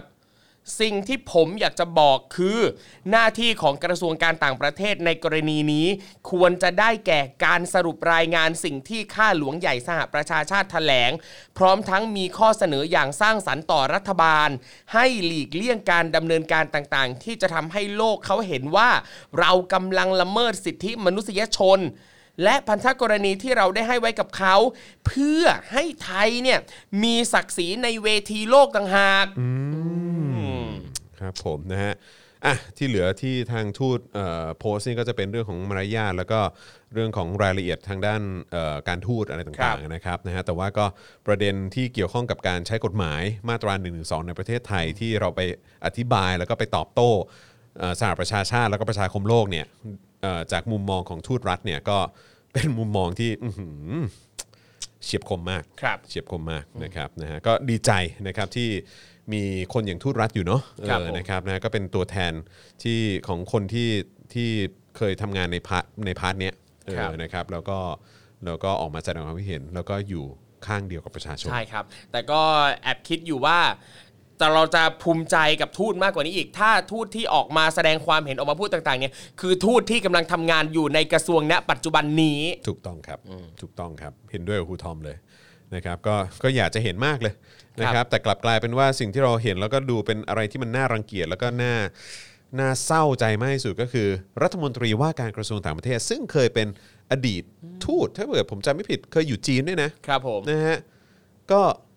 ดูสิฮะแต่ละ ครับ อย่างแต่ละสิ่งที่ออกมาตอบโต้ต่างประเทศ ครับ นะครับหรือว่าวิธีทางการทูตของเขานี่ แม่งทำให้ประเทศไทยเป็นตัวตลกแล้วถือว่าเป็นสิ่งที่น่าอับอายในเวทีโลกเลยนะฮะ ใช่ครับ สุดยอดฮะอืมนะครับ ก็ตกต่ำฮะตกต่ำทุกอย่างจริงๆในยุคของของประยุทธ์นะฮะแล้วก็คอสช แล้วก็พรรคพวกเผด็จการของเขา ครับ นะครับผมนะฮะโอเคนะครับอันนี้ก็เป็นโอ้โหนี่เพิ่งข่าวแรกนะเนี่ย ครับ นี่ข่าวแรกแล้วเราสามารถโยงมาที่ประเด็นนี้ได้ด้วยขอบคุณคุณผู้ชมด้วยนะครับที่ที่อืมแสดงความเห็นเข้ามาว่าเออ ครับ อยากจะฟังความเห็นของทางฝั่งทูตรัฐด้ ครั วย บผม แล้วก็อยากจะให้คนอื่นได้ได้ฟังด้วยเหมือนกันนะครับซึ่งก็คุ้มค่ามาก คๆรับ เลยนะครับผมนะฮะโอเคนะครับก็อันนี้ก็เป็นประเด็นคุณผู้ชมล่ะรู้สึกว่ายังไง รู้สึกว่าเป็นอย่างที่ทูตรัฐบอกไหมว่าเออการใช้ม .12 ในช่วงหลายเดือนที่ผ่านมาเนี่ยคือการกลั่นแกล้งนะครับแล้วก็สิ่งที่ เอ่อเป็นการออกมาตอบโต้ของฝั่งรัฐไทยเนี่ยก็เป็นอะไรที่มันฟังขึ้นหรือเปล่า ครับ นะครับคิดเห็นอย่างไร คอมเมนต์เข้ามาได้ ลองส่งเข้ามาบอกหน่อยครับว่าคุณรู้สึกอย่างไรนะครับผมนะฮะโอเคนะครับ คราวนี้มาที่เอ่อประเด็นอะไรดี อะไรดีครับ เรามีอบ มีอบจกับโควิด เออมีอบจโควิด อยากฟังเรื่องไหนเออนะฮะลองเม้นต์เข้ามาสิอืม นี่เราแบบโอ้ให้ผู้ช ใช่ ม ไหม เป็นศูนย์กลาง เออ นะครับ ผม ผู้ช นี่ถ้า สิทธิ์เลือก นี่นี่ถ้ามีให้ทำโพลได้นี่ทำไปแล้วนะ เออ นะครับผ ทำได้ไหมฮะตอนนี้ อ่ะอยากอยากฟังเรื่องโควิดนะฮะ ครับ หรือว่าอยากจะฟังเรื่องการเลือกตั้งอบจก่อนนะครับนะฮะระหว่างนี้นะครับใครที่อยากจะร่วมสนับสนุนให้เรามีกำลังในการผลิตรายการต่อไปได้นะครับสนับสนุนเข้ามานะครับทางบัญชีกสิกรไทย 0698975539 หรือว่าสแกนเคอร์โคตรงนี้ ได้เลยนะครับ Yeah. นี่นะครับ แล้วก็อย่าลืมนะครับสนับสนุนเราแบบรายเดือนได้เช่นเดียวกันนะครับ ทาง YouTube Membership นะครับ กดปุ่มจอยหรือสมัครได้เลยนะครับ ใครใช้ Android อยู่กดได้เลยนะครับ หรือว่าใช้เอ่อกำลังดูผ่านแท็บเล็ตหรือว่าคอมพิวเตอร์เนี่ยก็สามารถกดจอยได้เลยนะครับนะฮะแต่ว่าถ้าเกิดใครใช้ iOS นะครับไม่ต้องตกใจเดี๋ยวเราจะเอาลิงก์ขึ้นให้ตรงช่องคอมเมนต์นะครับคุณเข้าไปกดจอยได้ตรงนั้นนะครับ เอ่อลิงก์อยู่ใน description ค อ๋ รั อบ ใน description ขออภัยครับนะฮะก็กดได้เลยนะครับ แล้วก็ทาง Facebook ก็กดปุ่ม Become a supporter ได้นะครับ อันนี้ก็สนับสนุนเราแบบรายเดือนเหมือนกันนะครับ ทาง Facebook นะครับ หรือว่าจะส่งดาวเข้ามาก็ได้ หรือว่าไปช้อปปิ้งกันที่ Spoke Dark Store นะครับ ครับ นะฮะเสื้อใกล้หมดแล้วนะเออนะครับอยากจะได้เสื้อเผด็จการจงพินาศ2475 เวอร์ชันเก๋ๆของเราอะไรต่างๆเหล่านี้โอ้ยมีเพียบเลยนะครับก็ส่งเข้ามาได้นะครับสั่งเข้ามาได้เลยนะครับ ครับ ผม อ่าอบจรัวๆครับ อบจรัวๆเลยนะครับ โอเค งั้นเราไปที่อบจก่อนละกัน ได้ครับ นะครับ แล้วก็เดี๋ยวเราก็จะไปต่อกันที่โควิดเนาะ ครับ เออ ผม นะครับนะฮะอ่ะโอเคอบจนี่ก็ยาวพอสมควรนะครับนะเพราะว่ารายละเอียดก็ค่อนข้างเยอะนะครับ ก็หลายคนก็ติดตามกันนะครับว่าเฮ้ยการเลือกตั้งท้องถิ่นครั้งนี้เป็นอย่างไร หลายคนก็กังวลในเรื่องของจำนวนผู้ไปใช้สิทธิ์ด้วย ครับ นะครับแล้วก็คนที่ไม่ได้ไปใช้สิทธิ์เนี่ยจะกระทบกับเรื่องของเอ่อเอ่อการใช้สิทธิ์ครั้งต่อไป ใช่ครับ นะฮะการเลือกตั้งครั้งต่อไปหรือไม่นะฮะก็ต้องก็ต้องมาติดตามกันด้วยเรื่องนี้ก็เป็นเรื่องที่น่ากังวลจริง ๆ แล้วก็อย่างไอรอแล้วก็หน่วยงานอื่นๆ หรือว่า NGO อื่นๆเนี่ยเขาก็กังวลกับเรื่องนี้จริงๆนะครับ ครับ นะฮะแล้วก็มีประเด็นเรื่องของพรรคเพื่อไทย มีประเด็นเรื่องของขั้วอำนาจฝั่งภาครัฐนะฮะฝั่งเผด็จการอ่ะเออว่างั้นดีกว่านะครับแล้วก็ เอ่อเรื่องของคณะก้าวหน้าอะไรอย่างเงี้ยมันไปถึงไหนบ้าง เดี๋ยวอันนี้เราสรุปมาให้รวมทั้งหมดเลยนะครับนะฮะ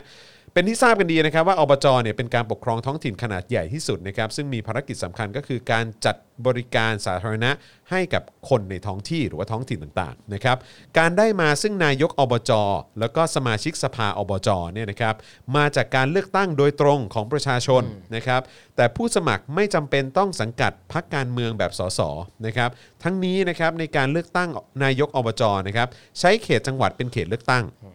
ส่วนสมาชิกอบจนะครับใช้เขตอำเภอเป็นเขตเลือกตั้งในแต่ละจังหวัด อันนี้ยกเว้นกรุงเทพนะครับนะฮะจะมีนายกอบจหนึ่งคน ส่วนสมาชิกอบจมีได้ตั้งแต่ 24 ถึง 48 คน ขึ้นอยู่กับจำนวนประชากรในแต่ละจังหวัดนะครับ ครับทีนี้มาดูเรื่องอำนาจหน้าที่นะครับ นายกอบจกับสมาชิกสภาอบจเนี่ยจะแบ่งบทบาทการเมืองกัน โดยนายกอบจรับหน้าที่ฝ่ายบริหาร ทั้งจัดทำแผนพัฒนาท้องถิ่น จะทำงบประมาณรายจ่ายประจำปี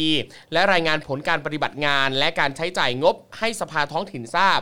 ขณะที่สมาชิกอบจ เป็นฝ่ายนิติบัญญัติครับ คือมีหน้าที่ออกข้อบัญญัติที่ใช้ในท้องถิ่น เช่นการจัดการขยะ ประปา แล้วก็ให้ความเห็นชอบแผนพัฒนาท้องถิ่น ให้ความเห็นชอบงบ และตรวจสอบและควบคุมการปฏิบัติงานของผู้บริหารท้องถิ่น ส่วนเรื่องวาระนะครับก็คืออยู่ในตำแหน่งคราวละ 4 ปี ติดต่อกันได้ไม่เกิน 2 วาระครับ เออ นี่ก็ดีนะ อยู่ในตำแหน่งคราวละ 4 ปี ครับ ติดต่อกันได้ไม่เกิน 2 วาระก็คือเต็มที่คือ 8 ปี แปดปีจบ นะครับ ครับ นะฮะข้อมูลที่น่าสนใจนะครับเกี่ยวกับค่าตอบแทนเนี่ยนะฮะของตำแหน่งต่างๆ ก็อย่างเช่น นายกอบจเนี่ยมีข้อมูลว่าได้เงินเดือนเอ่อค่าตอบแทนเนี่ยนะครับแล้วก็ค่าตอบแทนอยู่ที่ 75,530 บาท หรือว่าคิดเป็น 3.62 ล้านบาท อืมนะฮะหากดำรงตำแหน่งครบวาระนะครับ ครับ ส่วนสมาชิกอบจก็จะได้ค่าตอบแทนเอ่อน่าจะเป็นเดือนละเนาะเดือนละ 19,440 บาทนะครับหรือคิดเป็นเงินก็ประมาณ 9.33 แสนบาทนะครับ ครับ ถ้าเกิดครบวาระนะครับก็คือ ครั ห บ มายว่าถ้าครบ 4 ปีอะเนาะอืม ครับ นะ ผม ซึ่งทาง BBC ไทยนะครับได้สรุปภาพรวมของการเลือกตั้งอบจครั้งนี้เอาไว้ว่า การเลือกตั้งท้องถิ่นครั้งนี้เนี่ยถือเป็นครั้งแรกที่มีการเลือกตั้งท้องถิ่น นับจากรัฐประหารปี 2557 นะครับและถือเป็นการเลือกตั้งท้องถิ่นรูปแบบแรกในรอบ 6 ปี นับจากผู้บริหารท้องถิ่นทยอยหมดวาระลง อย่างไรก็ตามจะต้องอยู่ปฏิบัติหน้าที่ต่อไปตามคำสั่งหัวหน้าคณะรักษาความสงบแห่งชาติหรือคอสช ที่1ทับ2557 ลงวันที่ 25 ธันวาคม 2557 ครับ นั่นแหละฮะคุณผู้ชม หนีไม่พ้น ใหญ่เฮี้ยๆฮะ อืม เออ ที่ ค สุ รั ด บ แล้ว ผมคอสชนี่ต่ออายุให้เลย ครับผม อต้องอยู่ต่อนะ เออนะฮะต้องอยู่ปฏิบัติหน้าที่ต่อไป ครับ ตามคำสั่งของหัวหน้าคอสช เข้าใจไหมเออนะฮะความน่าสนใจเพิ่มเติมนะครับก็คือการเลือกตั้งอบจครั้งนี้เนี่ยนะฮะนับเป็นการเลือกตั้งอบจที่เกิดขึ้นพร้อมกันทั้งประเทศ รวม 76 จังหวัดนะครับที่ประชาชนอายุระหว่าง 18 ถึง 26 ปีเนี่ยจะได้ใช้สิทธิ์เลือกตั้งท้องถิ่นนะครับนับจากการเลือกตั้งท้องถิ่นครั้งสุดท้ายเมื่อปี โอ้โห 555 แปดปีผ่านไป 8 ปีผ่านไปครั ครับ แปดปีผ่านไปถึงจะได้เลือกฮะ โตสะเทือนใจมากเลย ใช่ นะ นะ ค ครับรับ อีกทั้งยังมีแคมเปญรณรงค์ระดับชาติเกิดขึ้น กับผู้สมัครเลือกตั้งท้องถิ่นครับ และมีการทำป้ายหาเสียงด้วยนโยบาย หรือคำขวัญบรรทัดเดียว และเป็นครั้งแรกครับ ที่ผู้สมัครเปิดตัวสังกัดของตนเอง ด้วยการสวมเสื้อพักการเมืองลงสู่สนามเลือกตั้งอย่างเป็นทางการด้วย อืมครับผมนะฮะเอ่อทางดรอลงกรณ์อักแสงปะผ อัก มออก น่าจะอักขแส อั ง กขแสงนะครับรองศาสตราจารย์ดรอลงกรณ์อักขแสงนะครับ ครับ รองคณบดีวิทยาลัยการเมืองการปกครองมสเอ่อมหาสารคามนะครับให้สัมภาษณ์กับ BBC ไทยนะครับว่าการสวมเสื้อคลุมของการเมืองระดับชาติมาลงสู่สนามท้องถิ่นเนี่ยนะฮะก่อให้เกิดความเชื่อมโยงระหว่างพักกับพื้นที่ที่ชัดเจนขึ้นนะครับ จากในอดีตเนี่ยนะครับพักการเมืองกับผู้สมัครอบจเนี่ยจะมีความเชื่อมโยงกันแต่เป็นแบบไม่เปิดเผยนะฮะอืม ครับ ครั้ง นี้นี่แบบเปิดตัวชัดเจนไปเลยนะครับนะฮะ โดยวิเคราะห์ไว้ว่ามันจะส่งผลให้เกิดการเชื่อมโยงกัน ระหว่างนโยบายพักส่วนกลางกับพื้นที่ส่วนท้องถิ่นนั่นเอง ครับแต่ก่อนหน้านี้นะครับกกตเนี่ยรายงานว่าผลการรับสมัครเลือกตั้งอบจ ซึ่งปิดรับสมัครไปเมื่อวันที่ 6 พฤศจิกายนว่า มีผู้สมัครรับเลือกตั้งนายกอบจจำนวน 335 คน ผู้สมัครรับเลือกตั้งสมาชิกอบจจำนวน 8,186 คน แต่หลังจากนั้นนะครับ แต่หลังจากนั้นนะครับ ต่อมาก็มีผู้สมัครบางส่วนเนี่ยถูกตรวจพบว่าขาดคุณสมบัติครับแบ่งเป็นผู้สมัครนายกอบจเนี่ยสคน แล้วก็สมาชิกอบจอีก 116 คนครับทำให้ไปไปมาๆเนี่ยนะครับเหลือผู้สมัครนายกอบจทั้งสิ้น 331 คน และเหลือสมาชิกอบจ8,070 คนครับ อืมครับผมนะฮะจังหวัดที่มีผู้สมัครรับเลือกตั้งนายก แล้วก็สมาชิกเอ่ออบจเนี่ยนะฮะมากสุดเนี่ยนะฮะก็คือบุรีรัมย์ฮะ ครับ เว้าวนะฮะจำนวน 352 คนนะฮะก็ประกอบด้วยนายกอบจ 8 คนนะ ครั ฮะ บ สมาชิกอบจอีก 344 คน ส่วนจังหวัดที่มีน้อยที่สุดเนี่ยนะครับก็คือเพชรบุรีฮะ ครับ มีจำนวน 34 คนนะครับ ก็คือนายกจำนวน 1 คน อืม แล้วก็สมาชิกจำนวน 33 คน ครับผม นะครับ และเมื่อเช้าวันนี้ครับสดๆร้อนๆเลยครับเช้าวันนี้ 21 ธันวาคมเนี่ยนะฮะมีรายงานผลการเลือกตั้งนายกองค์การบริหารส่วนจังหวัดนะครับหรือนายกอบจเนี่ยนะฮะอย่างไม่เป็นทางการตอน8โมงเช้านะครับว่ามีจังหวัดที่น่าสนใจดังนี้ครับอืมจังหวัดแรกเลยคุณเอ้ย จัดมา เชียงใหม่ โอ้โห นี่เชียงใหม่เลย เชียงใหม่นี่เขาเรียกว่าเมืองหลวงของเพื่อไทยปะ โอ้โหจะว่างั้นก็ได้ เออ ค เพาะว่า รับ เป็นเมืองหลวงเพื่อไทย ใช่ครับ เชียงใหม่ครับ นายพิชัยเลิศพงศ์อดิศรจากพรรคเพื่อไทยครับ ได้คะแนนมาเป็นอันดับหนึ่ง เอาชนะคู่แข่งคนสำคัญก็คือบุญเลิศบูรณุปกรณ์ อดีตนายกอบจเชียงใหม่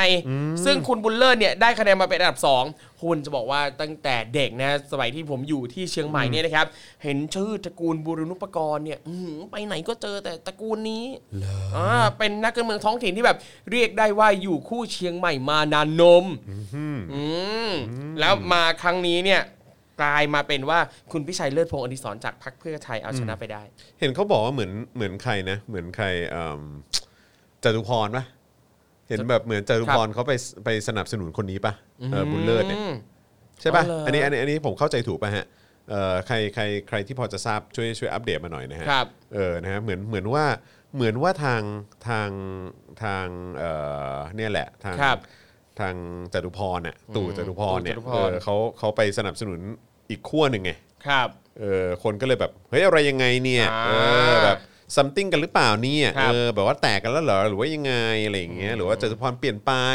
จตุพรเขา royalist แล้วเหรอ หรือว่าอะไรยังไงเนาะ อะไร ค อ รับ ย่างเงี้ย เออ ค อ่ะ รับ ใคร ผม มีข้อมูลเรื่องคุณตู่จตุพรนะครับก็ เมาส์หน่อยเมาส์หน่อยเมาส์หน่อย เออ เออเห็นไหมใช่ ใช่ ใช่ ใช่ ใช่ ใช่ เออ ใช่ ครับผมนะฮะก็เลยแบบ เฮ้ย อะไรยังไงฮะฮะฮะฮะฮะอืม อ่านี่ไง ก็เปลี่ยนไป ใช่จตุพรเนี่ยนะครับ ไม่ ใช่ไหม หวั่นออกช่วยบุญเลิศหาเสียงกลางตลาด นั่นไงเห็นไหมเห็นไหม บอกว่ายังรักเคารพทักษิณนะ แต่ว่าแหมทักษิณดันหนุนส่งคนผิดลงนี่ดังนั้น ฉันอยากจะรักษาประชาธิปไตย ขอยืนเคียงข้างคนที่ได้รับความยุติธรรมจากพรรคนี่ โอเค โอเค นะครับ นะฮะ ก็อ่ะก็แล้วแต่ฮะ ครับ ก็แต่ว่าก็ท้ายสุดก็เป็นเอ่อพี่ชัยเลิศพงศ์อดิศร ครั เนาะ บผม เออ นะครับที่คะแนนมาเป็นอันดับหนึ่งนะครับ อย่างเชียงรายก็เป็นนางอธิตาธรวันชัยธนวงศ์นะฮะ อันนี้เป็นผู้สมัครอิสระนะครับ ได้คะแนนมาเป็นอันดับหนึ่งนะครับเอ่อส่วนอันดับสองเนี่ยก็เป็นจากเพื่อไทยนะครับ ก็เป็นวิศราดีเตชะธีรวัตรนะครับ ครับ จาก เพื่อไทยที่ได้คะแนนเป็นอันดับ 2 นะครับผม โอ้ผมว่าการที่ผู้สมัครอิสระเนี่ยสามารถจะเอาชนะ คนที่เป็นตัวแทนจากพักได้ผมว่ามันก็อืมน่าคิด อืม อืม นะฮะ ครับผม ต่อมาครับ จังหวัดนครราชสีมา นางยลดาหวังสุภกิจโกศลครับภรรยาของรัฐมนตรีช่วยว่าการกระทรวงพาณิชย์ได้คะแนนมาเป็นอันดับหนึ่งเลยโอ้ว้าว โอ้ย ว้าวว้าวว้าว เออนะฮะ นี่ อ่ะคราวนี้สมุดปราการมากดีกว่าครับ ครับ สมุดปราการครับ เห็นเมื่อกี้มีคนส่งข้อความเข้ามาแบบว่าแบบอื้อหือแบบอะไรเนี่ย นี่ ทำไม นี่ คนนี้ถึงได้ไปอะไรอย่างงี้นะฮะนันทิดาแก้วบัวสายฮะพี่ตู่เหมือนกัน ครับ พี่ตู่ เออ เออ ไม่ตองตู่เนี่ย ครับผม ครับ อันนี้เขาก็นะฮะเขาก็เป็นเอ่อมาจากบ้านใหญ่เหรอ ใช่ ต บ้าน ระ ให กู ญ่ ลดังเนาะเอออัศวะเหมใช่ไหม ครับผม เออ นะครับเขาก็ได้คะแนนมาเป็นอันดับหนึ่งอะนะฮะ นี่ ครับผมก็ อืม นั่นแหละ ครับอืม ครับ นั่นแหละ พี่ตู่นันทิดา ตามนั้นนะฮะ ขวา ครั ไป ต่อไปขอนแก่นครับ นายพงศักดิ์ตั้งวานิชกพงศ์นะครับ สามารถป้องกันตำแหน่งนายกอบจเอาไว้ได้ครับ มีคะแนนนำมาเป็นอันดับหนึ่งจอเป็นว่าที่นายกอบจสมัยที่ 6 ติดต่อกัน ฮะหกติดต่อกันเลยเหรอ อืม แล้วสรุปว่ายังไงเนี่ยไอ้ที่บอกว่า นั่นสิ อะไรนะ ห้ามห้ามต่อเนื่องกัน 2 วาระ หรือว่ายังไงเขาเว้นเหรอ ไม่เขารู้เว้นเขาเว้นแล้วเขากลับมาหรือเปล่า แต่นี่ไม่รู้ครับ เออ เอองงเหมือนกัน นะฮะ เออ แต่ว่าอันนี้สิ ปทุมธานี ครับ ปทุมธานีน่าสนใจ เพราะผมอ่ะ ก็ไปเยี่ยมเยียนเอ่อคนที่จังหวัดปทุมธานีมา ครับ หลายครั้งเหมือนกั ครั น บผม ในช่วงในช่วงหลายเดือนที่ผ่านมา แล้วก็หลาย ๆ คนก็ผมก็ถามว่า เอ้ยเอ่อพลตำรวจโทคำนวณวิทย์เขาลงเหรอ อืม เออคำนวณวิทย์อ่ะคำนวณวิทย์เขาลงเหรอ ครับ อะไรอย่างเงี้ยแล้วแบบว่าเออเป็นไงอ่ะดูท่าทางแล้วจะเป็นไง ทุกคนพูดแบบอารมณ์เดียวกันนะแบบว่าก็ไม่น่าได้ อืม ก็ไม่น่าได้ เออ นะฮะ แต่กลับกลายเป็นว่า นะฮะ กลับกลายเป็นว่า เอ่อ ตอนนี้พลตำรวจโทคำรณวิทย์ทูปกระจ่างเนี่ย ได้คะแนนมาเป็นอันดับหนึ่งนะฮะ อืม นะฮะ ก็จะล้มนายกอบจคนเดิมก็คือนายชาญพวงเพชรนะฮะ ซึ่งเขาเป็นนายกอบจสี่สมัย ครับ นะฮะ ก็ตอนนี้คือตามมาเป็นอันดับสองแต่ดูท่าทางแล้วคำรณวิทย์นะเขาเขาเขาเขาน่าจะมาแหละ อืมครับผม ก็ผิดคาดกันไป ครับ สำหรับคนในพื้นที่ ครับ นะ อีกจังหวัดหนึ่งครับที่เรื่องการเมืองท้องถิ่นเนี่ยหืมแข็งมากนะครับชนบุรีครับแหม่ ครับ ตระกูลคุณปลื้มนะครับ นายวิทยาคุณปลื้มครับ อดีตนายกอบจคนดังเนี่ยได้คะแนนมาเป็นอันดับหนึ่งครับ อ่า เตรียมทำหน้าที่ต่ออีกสมัย เออฮะเออฮะเออฮะเฮ้ย อันนี้ผมเพิ่งคุยกันมาเลย ผมคุยกับคนในพื้นที่ที่ คนรับ ราธิวาสเขาก็เขาบอกว่าการการเลือกตั้งเอ่ออบจของนราธิวาสเนี่ยก็ต้องบอกเลยว่าก็ค่อนข้างเข้มข้นนะฮะก็จะมีของคนจากฝั่งฝ่ายประชาธิปไตย ครับ อะไรเงี้ยแล้วก็คนที่แบบว่าอิงอิงกับเออแบบว่าคอสชอะไรต่างๆ เหล่านี้ด้วยอะไรอย่างเงี้ย ครับ เออนะครับแต่ว่าผมขออภัยจริงๆผมผมไม่แน่ใจว่าคุณเนี่ยนายกูเซง ครับ นะฮะเอ่อยาวอฮัสซันเนี่ยนะฮะ ครับ อดีตนายกอบจนราธิวาสเนี่ยคือเขาเขาเขาสายไหนผมก็ไม่ชัวร์นะฮะเออแต่ว่าเห็นเห็นเขาบอกมันเข้มข้นมาก แต่ว่าตอนนี้ผลก็ออกมาแล้วว่าเขาได้คะแนนมาเป็นอันดับหนึ่งนะครับแล้วก็เป็นอบจนราธิวาสมาสี่สมัยแล้วด้วยนะครับ เป็นนายกอบจมาสี่สมัยแล้วนะครับนะฮะก็จำได้เลยเพราะเขาบอกว่ากูเซงเนี่ยกูเซงเนี่ย ผมก็ กูเซงเออมันเป็นชื่อที่ที่ที่ที่เราก็จดจำได้นะกูเซงเนี่ยเออ จริง นะฮะ ชื่อดีชื่อดี เออกูเซงเ ใช่ชื่อดี ผม นะครับ โอเค ต่อมาครับจังหวัดนครศรีธรรมราชครับ นี่ผมเพิ่งกลับมาเลย ครับ เพิ่งไปมา เพิ่งไป นะคบ มาเหรอ เพิ่งไปมา ลงใต้มา ใช่ครับ นางกนกพรเดชเดโชครับได้คะแนนมาเป็นอันดับหนึ่งครับ โดยคะแนนนำแบบม้วนเดียวจบครับ เตรียมทำหน้าที่นายกอบจไป เตรียมตัวเลย ใช่ เห็นป้ายเขาเยอะมากเลย มาแบบชิวๆเลยเหรอ ใช่ เออ คุณต้อยผมจำได้คุณต้อย เออเหรอ แล้วจะมีภาพภาพแบบติดอยู่ตามเสาไฟอ่ะเป็น เออ ป้ายเล็กๆอ่ะ เออ เอ่อเป็นภาพคุณต้อยกราบ เออ สวัสดีแล้วก็บอกว่า ต้อยกราบขอคะแนนทุกคะแนนจากพ่อแม่พี่น้องทุกคนนะคะ อ่าผมจำได้ โอเค มีต้อยขอกราบขอคะแนน ครับผม โอเค คุณหัวเราะอะไร ไม่คือคือเข้าใจป่ะคือหลาย ๆ ครั้งแบบเวลาเราเห็นเราเห็นช่วงช่วงเลือกตั้งจะเป็นช่วงที่เรา ครับ เห็นนักการเมืองจะท้องถิ่นหรือระดับ ครับ ชาติอะนอบน้อมเป็นพิเศษอะ ครับ ใช่ไหมเออ ใช่ ก็จะเป็นฟิลนี้นะแบบขอนะนะค ใช่ รับอะไรอย่างเงี้ยเออ อุ๊ย อ please แล้วก็ผมเจอของคุณคุณคนหนึ่งอ่า มีป้ายขึ้นกันแล้วก็ขึ้นแล้วแล้วก็มีแบบโค้ดเลยทำดีตามรอยพ่ออ่าแต่ตามรอยพ่อนี้หมายถึง พ่อจริง ๆ ของเขาซึ่งก็ คือหมาย เป็นนักการเมืองท้องถิ่นเหมื อ๋ อ อ นกัน literally พ่อ อารมณ์ว่าตกทอดมา ใช่ เออครับผม เออ ต้องต้องสืบทอดเออ ใช่ตามรอยพ่อ เจตนารมณ์ ใช่ แล้วก็สิ่งดี ๆ ที่คุณพ่อเคยทำไว้ ถูกต้ คุณพ่อจริง ๆ นะ พ่อจริง ๆ ของ พ่อ เขา จริงๆนะ ไม่ใช่ เ พ่ออื่น อ่าครับผม อืม นะ นั่ ฮะ นแหละ เขาเขามีพ่อคนเดียวใช่ไหม นะ อ่าไม่รู้ อ่า ผมมีพ่อคนเดียว คนอื่นไม่ใช่พ่อของผม พ่อเขาวิจารณ์ได้ อ๋อโอเค เออครับผม โอเค โอเค เอ ครั อบ นะฮะ อ่ะ คราวนี้มาที่ชาวนนทบุรีมากดีกว่า เอ เอ อ อ นะฮะ ชาวนนทบุรีวันก่อนก็เห็นใครนะ พวกพี่สายปะ ครับ พี่ทรายอะไรต่างๆ ใช่ไหมเออ นะฮะ ก็เห็นหลายคนก็ไปกัน อ่า สำหรับชาวนนทบุรี ครับ พันตำรวจเอกธงชัยเย็นประเสริฐครับ อดีตนายกอบจนะครับ ซึ่งได้รับความไว้วางใจจากประชาชนในพื้นที่มายาวนาน ได้คะแนนมาเป็นอันดับหนึ่งนะ น ครับ ี่ นะฮะ ครับ ไปที่สระแก้วนะครับ นางขวัญเรือนเทียนทองครับ ผู้สมัครตระกูลการเมืองคนดังในพื้นที่ครับ ก็ได้คะแนนมาเป็นอันดับหนึ่งเหมือนกัน อืมครับผมนครปฐมไหม ครับ นะฮะจิรวัตรสะสมทรัพย์อืมนะฮะผู้สมัครทายาทตระกูลการเมืองดังนะครับมีเครือข่ายการเมืองทุกระดับนะฮะมีเครือข่ายเยอะจริงๆเนาะ จริง ได้คะแนนมาเป็นอันดับหนึ่งทิ้งห่างคู่แข่งแบบอื้อหือแบบห่างแบบเป๊ะเลยนะฮะ ครับ ผมนะฮะก็สุดยอดฮะก็ได้เห็นกันไปนะครับกับสิ่งที่เกิดขึ้นในการเลือกตั้งท้องถิ่นครั้งนี้ แต่ว่าดูเหมือนว่ารู้สึกว่าจะก้าวคณะก้าวหน้าจะจะจะจะไม่ได้สักเก้าอี้เลยปะ อ่ นายก ที่เป็น อบจ นะนายกเนี่ยไม่ นา ไม่ ยก ได้ อบ เลย จไม่ได้เลย แต่ว่า แต่ ก็ สมาชิกได้อยู่บ้าง ใช่ใช่ สมาชิ ครั ก บ ได้อยู่บ้างนะค ครั รับบ ผม นะฮะก็หลายคนก็เห็นบอกว่าแบบเป็นไงล่ะ อืม เออเป็นไงล่ะ ครับ แบบพังเละเทะ ใช่ไหมล่ะ ธนาธร ใช่ แต่จริงๆพ ทอนกับบูด เออ แต่พอเราดู แต่ผ ผม ว่า ลของตรงนี้เนี่ยนะครับของเอ่อสายการเมืองท้องถิ่นเลือกตั้งท้องถิ่นเนี่ยเราจะเห็นว่าโดยส่วนใหญ่แล้วนะครับแทบทุกจังหวัดเลยอ่ะที่เอ่อคนที่ได้เนี่ยก็จะเป็นขั้วการเมืองเดิมอ่าเป็นคนที่เคยได้มาแล้ว หรือว่าเป็นตระกูลเดิมขั้วอำนาจเดิม ใช่ นะครับซึ่งต่างจากที่เอ่อเลือกตั้งสมาชิกสภาผู้แทนราษฎร ครับครับใช่ใช่ใช่ถ้าเกิดว่าเป็นสสเนี่ย ครับ เอ่อแบบการเมืองระดับประเทศเนี่ยก็ต้องบอกว่าทางอนาคตใหม่ ครับ ณเวลานั้นซึ่งปัจจุบันนี้ก็คือก้าวไกลเนาะ ครับผม ก็ทำผลงานได้ได้แบบเหนือความคาดหมายมากๆเออ ครับ นะครับแต่ว่าในขณะเดียวกันกับการที่เห็นมีของทางทีมก้าวเอ่อคณะก้าวห คณะก้าวห น้า น้า คณะก้าวหน้าเนี่ยเออก็สามารถคว้าคว้าได้หลายหลายตำแหน่งของสมาชิกอบจเนี่ย ค ผ รั ม บ ว่าก็น่าสนใจนะเออ ครับ คือเขาสามารถแทรกแทรกเข้ามาได้พื้นที่ตรงนี้ไปบ้างเนี่ยก็ผมว่ามันก็ถือว่าเป็นการแสดงให้เห็นอะไรบางอย่างนะ ครับ เออผมว่านะ ครับผม นี่คุณปียรัตน์บอกว่าแต่งหน้าแต่งตัวรอเลือกผู้ว่ากทม เออเมื่อไหร่วะ เออครับผม รอก่อนตอนนี้คลององอ่างยังสวย ครับผม เหมือนเป็นสุดยอดผลงานเดียวที่เห็น รอไปสิ ตนนี้เลย คะ เออนะครับผ รอก่อ ม นเด้ออครับเห็นมีบอกว่าชนบุรีเนี่ยอ่ากาผิดไปหลายหมื่นคะแนนเลย ไม่แน่ใจว่าเกิดเหตุอะไรขึ้นกับบัตรเลือกตั้งหรือเปล่า มีการ นะครับ ผิดด้วยเหรอ อ่าเมื่อกี้เห็นมีท่านหนึ่งคอมเมนต์มานะครับ ว่ามีการกาผิดหลายหมื่นเลย กาผิด ซึ่งคือกถ้าา ไง ผิด วะ เยอะขนาดนี้เนี่ยแปลว่าน่าจะมีประเด็นอะไรสักอย่างเกี่ยวกับบัตรเลือกตั้ง หรือเบอร์ของผู้สมัครอะไรอย่างนี้ป่ะฮะ คือว่าบางบางจังหวัดบางเขตนะครับ เบอ ครับ ร์ของนายกอบจกับสมาชิกอบจเนี่ย มันคนละเลขกัน อืม อืม อย่างเช่นเขตที่เขตที่บ้านผมก็ก็มีเหมือนกันฮะ ครับ เชี่ย ว่าแบบ เอ้ยซะอย่างนั้น มีงี้ด้วย มีมีมี เอ้า หลายเขตด้วย เอ้า อืม อันนี้คือเป็นความผิดของใครวะกกต กกตด้วยแหละเพอ ครับ เขามีไอ้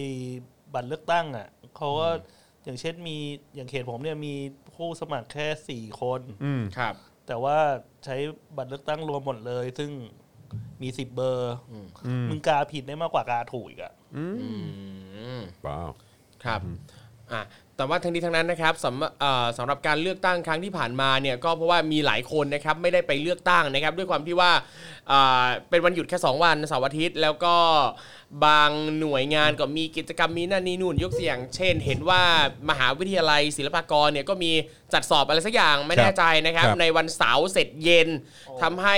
จะ นักศึกษ เดินทางไปก็ลำบาก เดินทางลำบาก ใช่ นะครับ นะครับก็เลยไม่ได้ไปเลือกตั้งนะครับหรือว่าเหตุใด ๆ ลาไม่ได้ไม่สะดวกลานั่นนี่นู่นนะครับ ครับ ซึ่งถ้าไม่ได้ไปเลือกตั้งนี้นะครับ ท่านก็จะเสียสิทธิ์หลายอย่างเลย อืม นะครับ เช่นว่าเอ่อหมดสิทธิ์สมัครรับเลือกตั้งเป็นสสสทผทหรือว่าสวนะครับ หมดสิทธิ์รับเลือกตั้ง หมดสิทธิ์สมัครเลือกตั้งเป็นกำนันผู้ใหญ่บ้านนะครับเข้าชื่อร้องถอดถอนก็ไม่ได้นะครับดำรงตำดำรงตำแหน่งข้าราชการการเมืองข้าราชการรัฐสภาฝ่ายการเมืองก็ไม่ได้ดำรงตำแหน่งรองผู้บริหารท้องถิ่น เลขานุการบริหารท้องถิ่น ผู้ช่วยเลขาที่ปรึกษาหรือว่าคณะผู้บริหารก็ไม่ได้นะครับตัวเนี้ยคือที่จะโดนตัดสิทธิ์นะครับ ซึ่งถ้าไม่อยากจะโดนตัดสิทธิ์นะครับสำหรับท่านที่ไม่ได้ไปเลือกตั้งนะครับ ก็ต้องแจ้ง นะครับนะครับให้แจ้งเหตุที่ไปเลือกตั้งไม่ได้ต่อนายทะเบียนอำเภอ หรือนายทะเบียนท้องถิ่นที่มีชื่ออยู่ในทะเบียนบ้าน โดยทำเป็นหนังสือนะครับเขียนเป็นจดหมายราชการไป ซึ่งในหนังสือเนี่ยต้องระบุเลขบัตรประชาชน แล้วก็ที่อยู่ตามหลักฐานทะเบียนบ้านนะครับภายใน 7 วันนะครับคือตอนนี้นะครับวันสุดท้ายเนี่ยคือ 27ธันวาคมนะครับแจ้งด้วยตัวเองก็ได้ส่งจดหมายก็ได้ หรือจะเอ่อมอบหมายให้ใครทำแทนก็ได้นะครับ 27ธันวาคมนะครับอย่าลืมนะครับสำหรับท่านไหนที่ไม่ได้ไปเลือกตั้ง ใช่สำหรับคนที่ไม่อยากจะเสียสิทธิ์นะเนาะ ใช่ครับ เออนะครับ มี นะ คุ ก็ ณคุณโอตาคุเจมส์ครับ บอ ครั ก บ ว่าชนบุรีเนี่ยมีเบอร์หลอก ใช้ชื่อชนบุรีก้าวหน้า โลโก้ก็คล้ายๆ ของคณะก้าวหน้า อืม อืม อ๋อยังไม่ใช่แค่ชนบุรีนะ แต่ว่าจังหวัดอื่นก็มี ใช่ เห็นเหมือนกันนะครับ ใช่ เห็นทางเอ่อก้าวไกลก้าวหน้าก็ออกมาโพสต์ว่าดูดีๆนะ บางจังหวัดเนี่ยไม่ได้ส่งนะ แต่โลโก้อะเหมือนมากนะ เออแบใช่บนี้นะ เอ้ยแต่เมื่อเช้าผมเจอข่าวตลกอยู่อันหนึ่งของ ครับ มติชน ครับ เขาบอกว่า อะไรนะ สมาชิกสมาชิก ไม่แน่ใจสมาสมาชิกหรือ หรือนายกนะฮะ อือฮึ ของระนองพักคณะ เอ้ย ชื่อทีมชื่อระนองก้าวหน้า อืมครับ แพ้โนโหวต อ๋อใช่ใช่ใช่ยก คือล ย ง ก คนเดียวย กยกตำบลหรือหมู่บ้านเลยสักอย่างผมไม่แน่ใจ เออแพ้ เออ แต่แพ้โนโหวตลงคนเดียว เออ ครับ เออใช่ใช่ใช่ใช่ใช่ แล้วแล้วผมเห็นคนที่เขาแบบเขาแบบไม่ชอบไม่ชอบฝั่งคุณธนาธรเนี่ย อืม เขาก็ ครั มา บ แบบ เป็นไงล่ะ มีแต่แบบอะไรนะ สิงโซเชียลนี่สนามจริงอะเป็นแค่หมู อ๋อ อะไรอย่างงี้ เออเออเออ เออเออ เขาไปแก้กันใหญ่เลย แต่ก็ตลกดีนะเออ เออเนี่ยตลก แต่ผมแต่แต่ผมกลับมองเป็นอีกมุมนะ อ่ะ กับการที่ผมเห็นแบบ I.O. อ่ะแล้วก็ ครับ แบบฝ่ายขวาหรือว่าฝ่ายสนับสนุนเผด็จการอ่ะ ออกมาดิ้นด้วยการแบบว่า ดูสิแบบแบบคณะก้าวหน้าแม่งแบบว่าแพ้แบบไม่ได้นะอะไรนะ แบบนายกอบจเลยสักเก้าอี้อะไรเงี้ยเออแบบว่า ครับ ว้ายกระจอกแบบนู่นนั่นนี่อะไรเนี่ยดูแบบ มันแปลว่าคุณก็ก็กลัวมากนะ ใช่ ดูกลัวมากนะ จริง น่าสนใจนะ แต่ผมกลับมองว่าไอ้การเลือกตั้งท้องถิ่นแบบเนี้ย ครับ แล้วการที่ธนาธรปิยบุตร แล้วก็คณะทีมงานเขาอย่างคุณช่อด้วยหรือคนอื่น ๆด้วยเนี่ย คือการการการมาลงพื้นที่หาเสียงหรือพบประชาชนแบบเนี้ย ครับ เพราะว่ามันเป็นแค่เป็นคล้ายๆ การแบบอุ่นเครื่องนะ ใช่ น่าสนใจนะ ครับ อ่าอ่า น่าสนใจนะ เออ มันคือเป็นการแบบว่าอ่ะลงไปดูพื้นที่ อ่า เริ่มเข้าไปใกล้ชิด ครับ ประชาชนดูว่า เอ่อ ไอ้อะไรต่างๆ มันเป็นยังไงอะไรอย่างเงี้ย คือเป็นก็เป็นการอาจจะเคาะสนิมจากการเลือกตั้งครั้งก่อนไปด้วยอะไรอย่างเงี้ย แต่ในขณะเดียวกันก็เป็นเหมือนกัน การมาลงพื้นที่ ครับ ดูอุ่นเครื่องกันไปก่อน ก่อนที่จะเป็นสนามใหญ่อีกครั้งหนึ่ง ครับโอ้โหถ้าเลือกตั้ง น่า สนามใหสญ่นใจ อีกครั้งหนึง นะ ผมว่าโอ้โหน่าจะเดือดมากน่าจะสนุกมาก นะเออ ครับ ถ้า ผ ผม ม เจอไอโอแบบนี้นะ ครับ อย่างนนทบุรีอ่ะ อ่า ผมก็บอกเลยว่าเด็กของพลังประชารัฐอ่ะ อืม อันคะแนนได้น้อยสุดนะครับ เออ ใช่ อืม เออ ก็นั่นแหละฮะ คือแบบ ครับ ผมว่าคือคือ ตอนนี้ผมผมเริ่มจับทางได้อะ ครับ พวกแบบแฟนคลับ หรือว่าพวกแบบพวกที่เชียร์เผด็จการน่ะเวลาออกมาแสดงออกอะไรอย่างเงี้ยคือมันรู้แล้วว่าแบบไอ้เชี่ยจริงๆแม่งมีแบบเขาเรียกว่าเพนพอยต์อะแบบเป็นเป็นจุดที่แม่งแบบว่าเป็นความกังวลเขา ครั อะ บ อืม ที่เขาก็แบบว่าจริง ๆ ก็กลัว ใช่กลัวกลัวอยู่แล้ เอ ว อก ลัวอยู่แล้ว แล้วเราก็แบบเอ้ยนะเอ้ยนะเอ้ยนะกลัวนี่หว่าก ลัว อะไรอย่างเงี้ย ก ก ลั ลั ว ว อยู่ นี่ห แล้ว ว่า อาจารย์ อะไรอย่างเงี้ย ครับ แหมทำเป็นแบบดูสิเป็นไงล่ะนู่นนี่แบบ เออก ลัวนี่มึงอ่ะ ใช่กลัวกลัวอยู่แล้ว อืมไง นี่ นะฮะสนุกดีฮะ ครับ ครับอ่ะสวัสดีคุณช้องนางด้วยนะคุณช้องนางเพิ่งเพิ่งมานะครับผมคุณจูนเมคอัพสวัสดีครับนะฮะเออนะฮะพวกพวกอนุรักษ์พวกอนุรักษ์นิยม กลัวก้าวหน้าแบบขี้โหดตดหายอยู่แล้วครับ คุณจิบสตอรี่บอกมา ครับ ครับผมนะฮะ นั่นแหละเออผมผมผมคือคือหลายครั้งมันจะมีคนที่แบบพูดเหมือนกับว่า ดูสิแม่งมันก็มาแบบมาพูดทำเป็นแบบทับถมพวกเราเว้ยเออไอพวกแบบประชาธิปไตยอะไรเงี้ยเออ จริง นี่อะไรแต่ว่าจริงๆแล้วไม่นะ ผมกลับมองว่ามันเป็นแบบมันมันเป็นมุมเนี้ยที่ ครับ ที่ถ้าเราถ้าเราจับจุดถูกอะเราจะรู้เลยว่าไอ้เฮียจริง ๆ แม่งกลัว ครับ และสั่นคลอนมากๆเลยนะ ใช่ เออนะรับ คือ ผม ถึงถึงแม้ว่า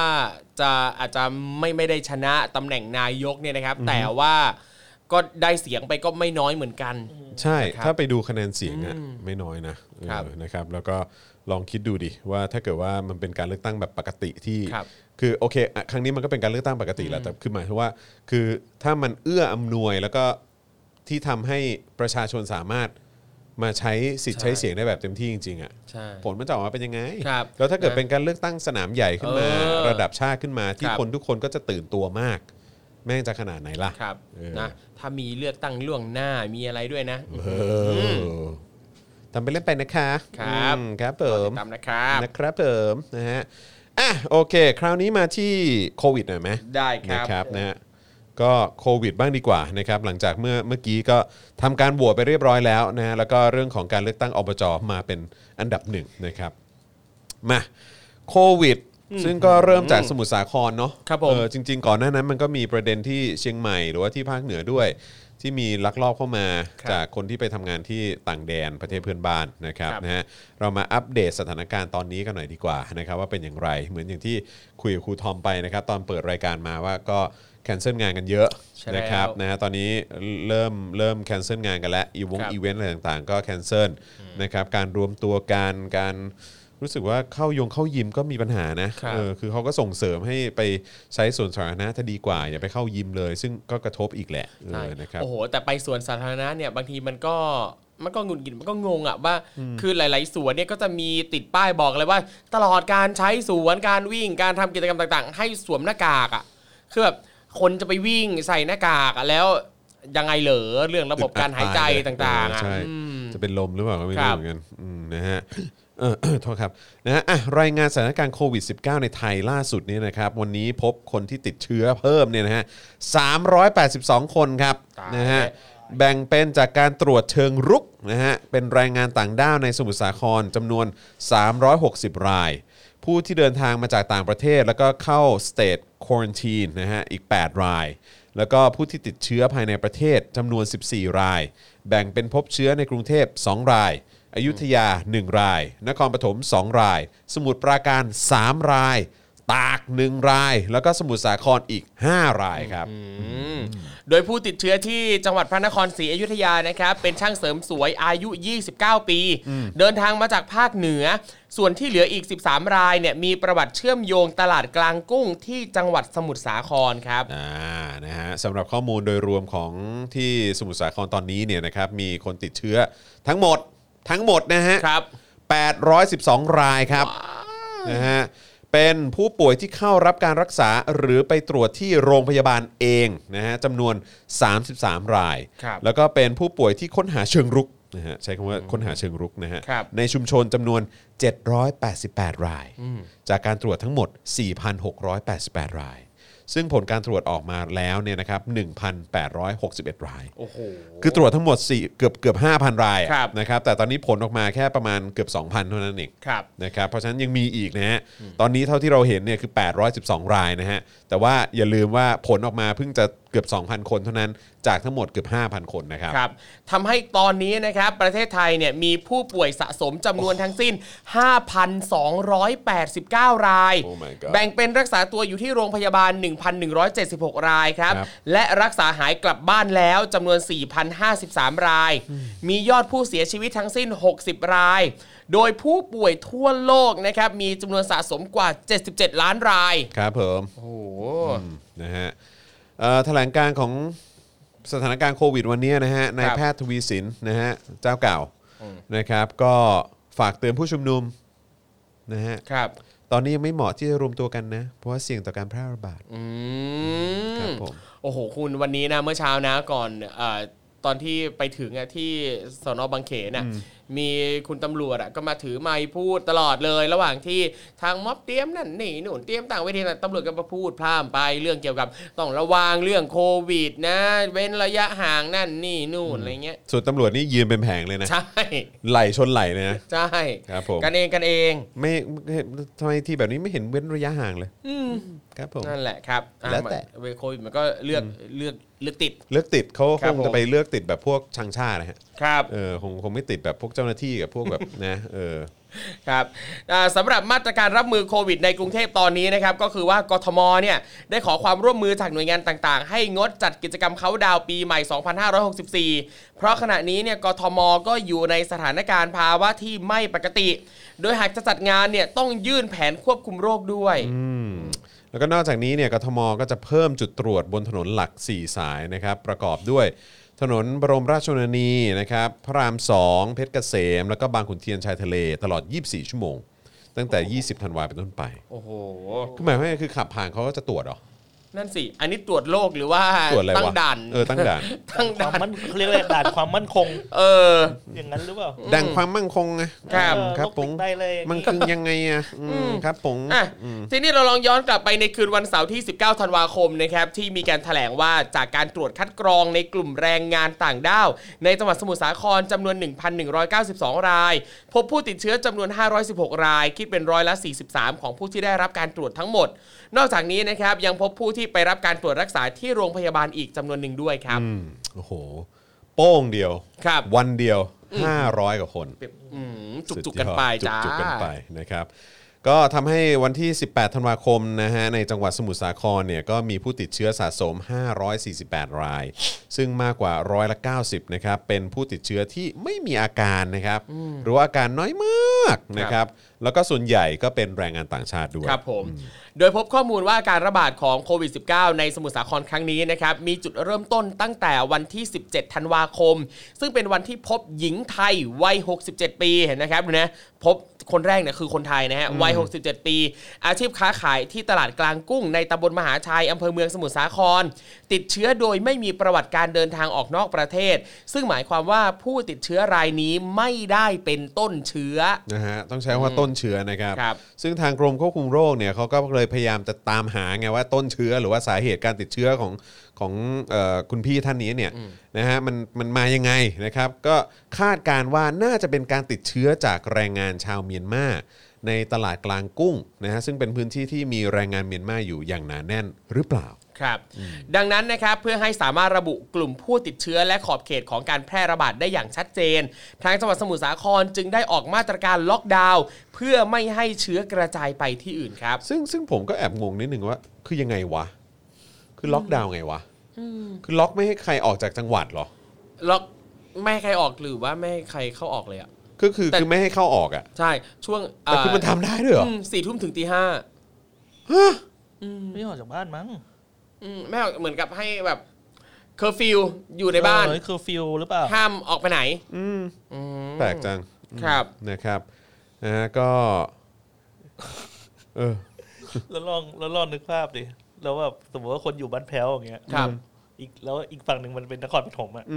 อีกคนอยู่นครปฐมอยู่ปกติ โธ่ โยกไปโยกมา เฮ้ย พวกเราเป็นไง บ้าง เฮ้ย อีกฝั่งหเฮ้ยนึ่งอีกฝั่งหนึ่งก็ เออ เคอร์ฟิวอยู่ ครับ ครับ ผม เออ นะฮะ ก็ตั้งแต่คืนวันที่ 19นะฮะ เจ้าหน้าที่เขาก็เอารวดน้ำเออรวดน้ำทุยลวดหน้ ครัำบรั้วลวดหน้ำขออภัย รั้วลวดหน้ำมาปิดกั้นตลาดกุ้ง ในอำเภอเมืองสมุทรสาคร นอกจากนี้เนี่ยก็ยังควบคุมการเดินทางเข้าออกจากจังหวัด แล้วก็ระดมเจ้าหน้าที่ตรวจหาเชื้อโดยเน้นที่กลุ่มแรงงานต่างด้าว โอ้โหจริงวันนี้เห็นภาพที่เขาเอาเรือลวดหนามมากั้นอะแล้ว อดสะเทือนใจไม่ได้อะคือเหมือนกับว่ามันคล้ายๆกับว่ากักตัวแรงงานชาวเมียนมาเนี่ยนะครับไว้ข้างในแล้วคือพอมีรั้วลวดหนามอ่ะเขาก็ออกมาไม่ได้จะหาอาหารการกินแล้วก็ลำบาก แล้วก็อย่างวันเนี้ยก็เห็นข่าวว่าก็มีนายจ้างหลาย ๆ คนเนี่ยก็คือเอาข้าวปลาอาหารเครื่องดื่มไปให้นะครับ แล้วคือจะยื่นก็ลำบากวันนี้ก็ต้องโยนข้ามรั้วลวดหนามไปให้เขาอะไรเงี้ย สุดยอด ซึ่งรู้สึกว่า เอ้ย มันควรจะมีการบริหารจัดการ มันดี เรื่ กว่านี้ เกี่ยวกับ ปะ แรงงานต่างชาติให้ดีกว่านี้ คืออย่าง state quarantine เนี่ยผม ครับ ก็มีหลายคนที่ผมรู้จักก็ไปอยู่ state quarantine นะคือก็คือมันก็ เขาก็ก็อยู่ในห้องพักอ่ะ ครับ เออแล้วก็แบบโอเคก็เปิดประตูออกไปทิ้งขยะรับอาหงรับอาหารอะไรได้ตามปกติ แต่อันนี่คือต้องโยนอาหารข้ามลวลวดหนามเนี่ยนะครับ เออนะฮะ นั่นแหละฮะอ่ะมาที่นายแพทย์ทวีสินนะครับ ก็ได้เปิดเผยว่าไม่อยากจะพูดว่าเป็นการระบาดระลอก 2 โอเค แต่ขอใช้คำว่าเป็นการระบาดระลอกใหม่ดีกว่า อ่าโอเคนะ ระบาดระลอก What's the 2 กับระบา point วะ ดระลอกใหม่ What's the อ่า point วะ แล้วเขายืนยันว่าคือมันไม่ได้เชื่อมโยงกับการระบาดรอบแรกไง คือเหมือนกับว่ารอบแรกกับ มันไม่ รอ ได้ บ เกี่ยว นี้ โย เนี่ ง ย กัน อ่าไม่เกี่ยวกันไม่เกี่ยวกัน ดังนั้นจะใช้ว่าระบาดระลอก 2 ไม่ได้ อ่าครับผม เออ ออ นะ ก ฮะ แนวเรียกบาลีมาฮะ ใช่นะซึ่งโอเควิร์ดดิ้งเนี้ยของหมอทวีสินเนี่ย ครับ มันก็เลยทำให้มีคนออกมาแสดงความคิดเห็นกันเยอะนะครับนะฮะคือก็มีความคิดเห็นที่สนับสนุนคำกล่าวของนายแพทย์ทวีสินใช่ไหมบอกว่าเรียกว่ารอบ2เนี่ยก็ไม่ได้ใช่ไหมเพราะว่าอันนี้มันเป็นการติดเชื้อใหม่จากอีกกลุ่มหนึ่ง ครับ ซึ่งมีการบอกนะเป็นแรงงานต่างด้าวนะ อืม บอกว่าที่ติดอะติดจากแรงงานต่างด้าว ครับ อืมนะครับ ซึ่งก็ไม่รู้ว่าเป็นการไปอะไรหรือเปล่า อ่าน นะครับว่าก็พวกต่างด้าวไงอะไรอย่างนี้หรือเปล่า ครับ นะฮะที่ไม่ได้เชื่อมโยงกับการระบาดในระเอ่อระลอกแรกนะฮะอย่างที่ครูทอมบอกนะครับ ซึ่งเอ่อเขาก็บอกว่า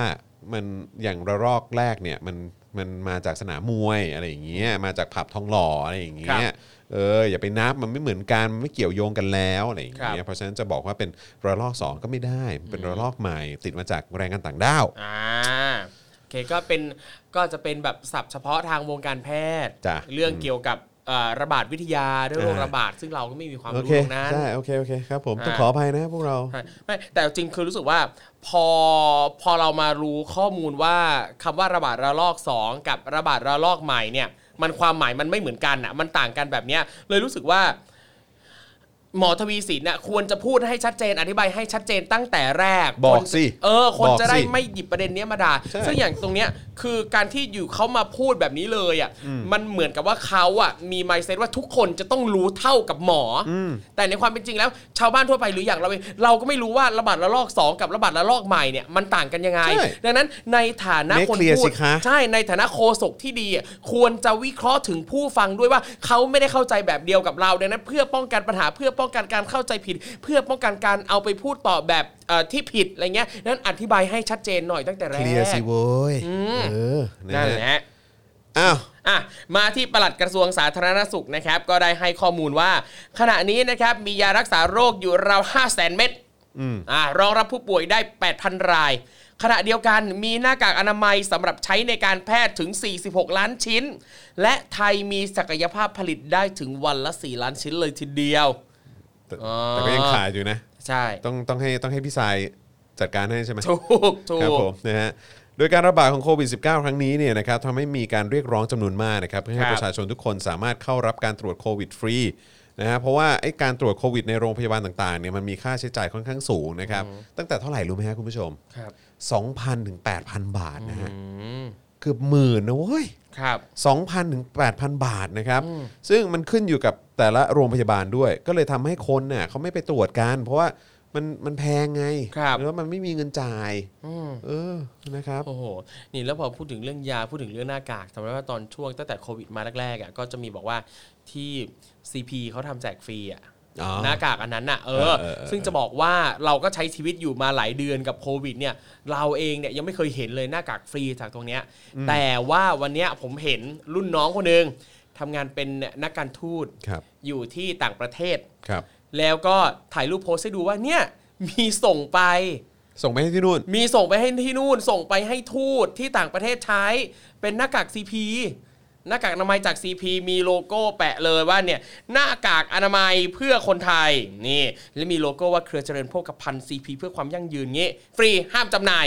อ่าแต่นี่โอ้โหนี่คุณดูรูป เดี๋ยว นะ นะขอดูหน่อย เนี่ยเออส่งเป็นลังเลยให้นักการทูตที่ต่างประเทศนะครับ ผม เออ แต่ที่ไทยไม่มีนะครับ พวกมึงเป็นใคร ฮะ พวกมึงเป็นใคร ก็เป็นทูตไง โถ่เอ้ย เออ อยากได้เหรอ อืม ก็ส่งให้ทูตก่อน เออ เอ้ยเดี๋ยวก่อน แล้วของคุณจุลินทร์ล็อตแรกอ่ะ เออวะเงียบไปเลยนะ เออไม่รู้ เงียบไปเลยนะเอออ อ่ะใครติดต่อคุณจริน เออ คุณจุรินได้ก็ฝากด้วย คุณจุรินทร์ซี ครับผมอ่ะ นอกจากนี้นะครับยังมีการเรียกร้องให้ถอดถอนนายอนุทินชาญวีรกุล รัฐมนตรีว่าการกระทรวงสาธารณสุข พร้อมแชร์ภาพกราฟิกที่ระบุว่า 1 สิทธิ์ 1 เสียง ร่วมถอดถอนอนุทินจากรัฐมนตรี โดยให้เหตุผลว่านายอนุทินไม่มีความสามารถในการแก้ไขปัญหาโควิด อืมใช่ไหมแล้วก็มันมีประเด็นด้วยไงที่อนุทินเขาเคยให้สัมภาษณ์ใช่ป่ะ ครับ ว่าโควิด -19 เป็นโรคกระจอก เออ เออนะฮะ อืม หลายคนก็เลยพากันย้อนถามว่าเป็นไงอะสรุปใครกันแน่ที่กระจอกอ่ะ ถูก เออนะฮะ อืม แล้วก็มีอีกใช่ไหม มีครับมี เออเมื่อวานนี้เนี่ยยังมีอีกหนึ่งประเด็นนะครับที่นายอนุทินเนี่ยนะครับโพสต์ภาพแล้วก็ข้อความทาง Facebook นะครับซึ่งเป็นภาพที่ถ่ายร่วมกับทีมผู้บริหารกระทรวงสาธารณสุข แล้วก็โพสต์ข้อความว่าสาธารณสุขพร้อมครับ สาธารณสุขนะไม่ใช่สาธารณสุขนะแต่เรียกว่า ครับ สาธารณสุขนะฮะสาธารณสุขพร้อมนะจะทำทุกอย่างให้ทุกคนปลอดภัย ครับ comrades Yeah. let's roll time Yeah. for another fight นี่ซึ่งจากโพสต์นี้นะครับก็มีผู้แชร์โพสต์ดังกล่าวออกไปเป็นจำนวนมากนะครับ หนึ่งในนั้นคือนายแพทย์ชยานนท์บุญธีระเลิศนะครับ ครับ ซึ่งเอ่อคุณหมอชยานนท์เนี่ยนะครับใช้รูปดิสเพลย์ใน Facebook เนี่ยเป็นรูปสุนัขนะครับ แล้วก็คือแชร์โพสต์นี้ของอนุทินไปนะครับ แล้วก็เขียนแคปชั่นว่าโควิดโรคกระจอก โถจะทำทุกอย่างให้ทุกคนปลอดภัยอ่าแบบนี้ปั๊บอนุทินเข้ามาแสดงความเห็นเลย เย็ด นี่ เย็ด นี่ ลงโพสต์เองเขาเรียกลงโพสต์เอง เออ เออนะฮะ นี่ ลงพื้นที่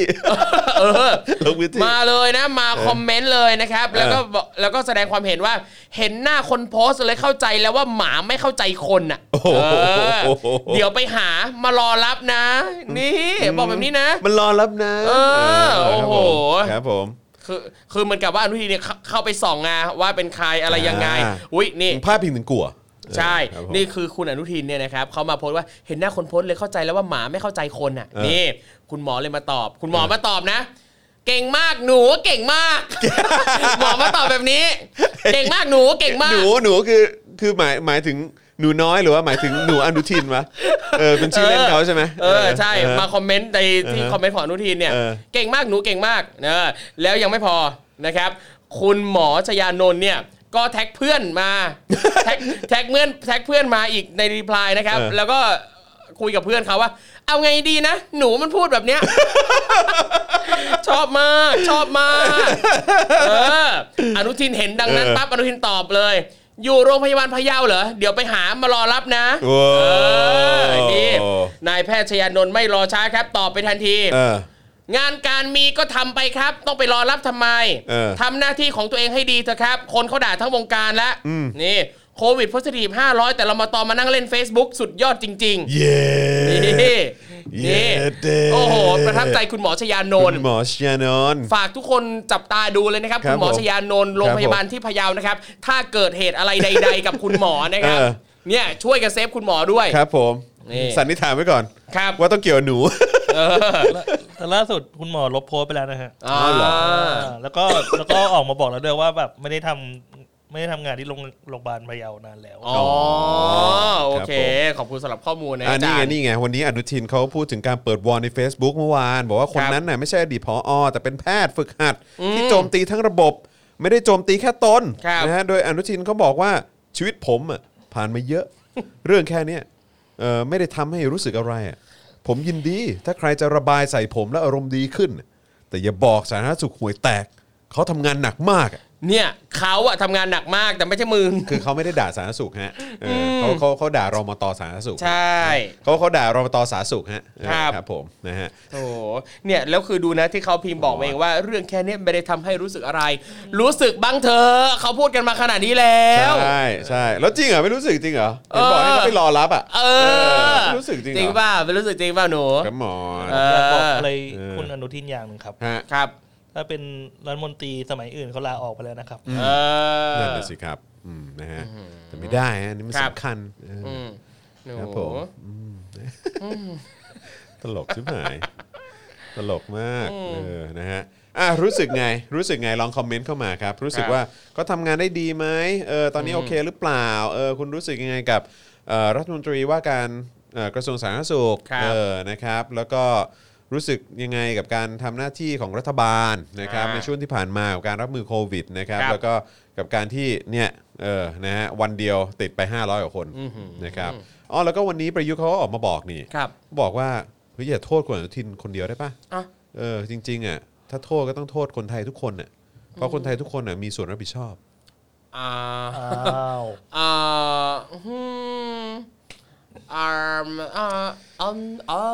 คนไทยทุกคนไปรอมาต่อมาเนี่ย เออคือแบบ ประยุทธ์คุณประยุทธ์ เนี่ย ถ้าเอาให้เท่นะครับต้องบอกต้องโทษผมด้วยอย่างนี้ เออใช่ เออ คุณต้องพูด แมนจริงมึงต้องพูดดิบอกว่าอย่าโทษอนุทิน อย่าโทษคุณอนุทิน โทษผมเถอะ เออ ผมมาพลาดเอง ใช่ อืมอะไรอย่างเงี้ย พลาดตั้งแต่ อืมตั้งแต่กูเข้ามาแล้ว เผลอๆพลาดตั้งแต่เกิดมาแล้ว เออใช่ครับผมนะฮะเอ้อโอ้โหนี่ พอถามว่าอ่ารู้สึกไงบ้างครับ กับการทำงานนู่นนั่น นี่ มีคนหนูนี่ห้าวจัง เอออะไรเงี้ยแล้วก็บอกว่าอ๋อนี่บอกว่า กูโทษมหาไทย ครับ อ่านะฮะเออหนูว่างจัดมาเล่นโซเชียลเอออนะครับ หนูห้าวจังงานการไม่ทำ เออ เออเอาเอาคนถนัดรับเหมามาทำงานหมอเออ ครับ ครับผมนะฮะหมอต้องสวนกับว่าหนูก็ไม่ใช่คน ฮะ ไม่ก็บอกหมาไง ครับ เขาบอกว่าโพสต์ภาพเป็นเอ้ยเขาเลยโปรไฟล์พิกเจอร์เป็นหมาใช่ไหม เออ เออเขา ครับบอก ว่าเองก็หนูเหมือนกันน่ะไม่ใช่คน อืม อืมครับผม นะฮะอ่ะระหว่างนี้นะครับเอ่อสนับสนุนเข้ามานะครับ ทางบัญชีกสิกรไทยนะครับ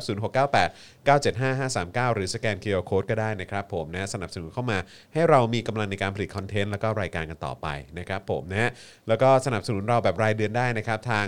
YouTube Membership นะครับ กดปุ่มจอยหรือว่าสมัครนะครับ ข้างปุ่ม subscribe ได้เลยนะครับ แล้วก็ไปเลือกแพ็กเกจในการสนับสนุนได้ ทาง Facebook ก็กดปุ่ม Become a supporter ได้นะครับนะฮะสนับสนุนเข้ามานะครับผมนะฮะหรือว่าจะไปช้อปปิ้งกันที่ Spoke Dark Store นะครับหรือว่าเอ่อจะส่งดาวเข้ามาก็ได้ด้วยเหมือนกันนะครับนะฮะอ่ะอีกเรื่องหนึ่งไหมอีกเรื่องหนึ่ง ครับผม เอ่อ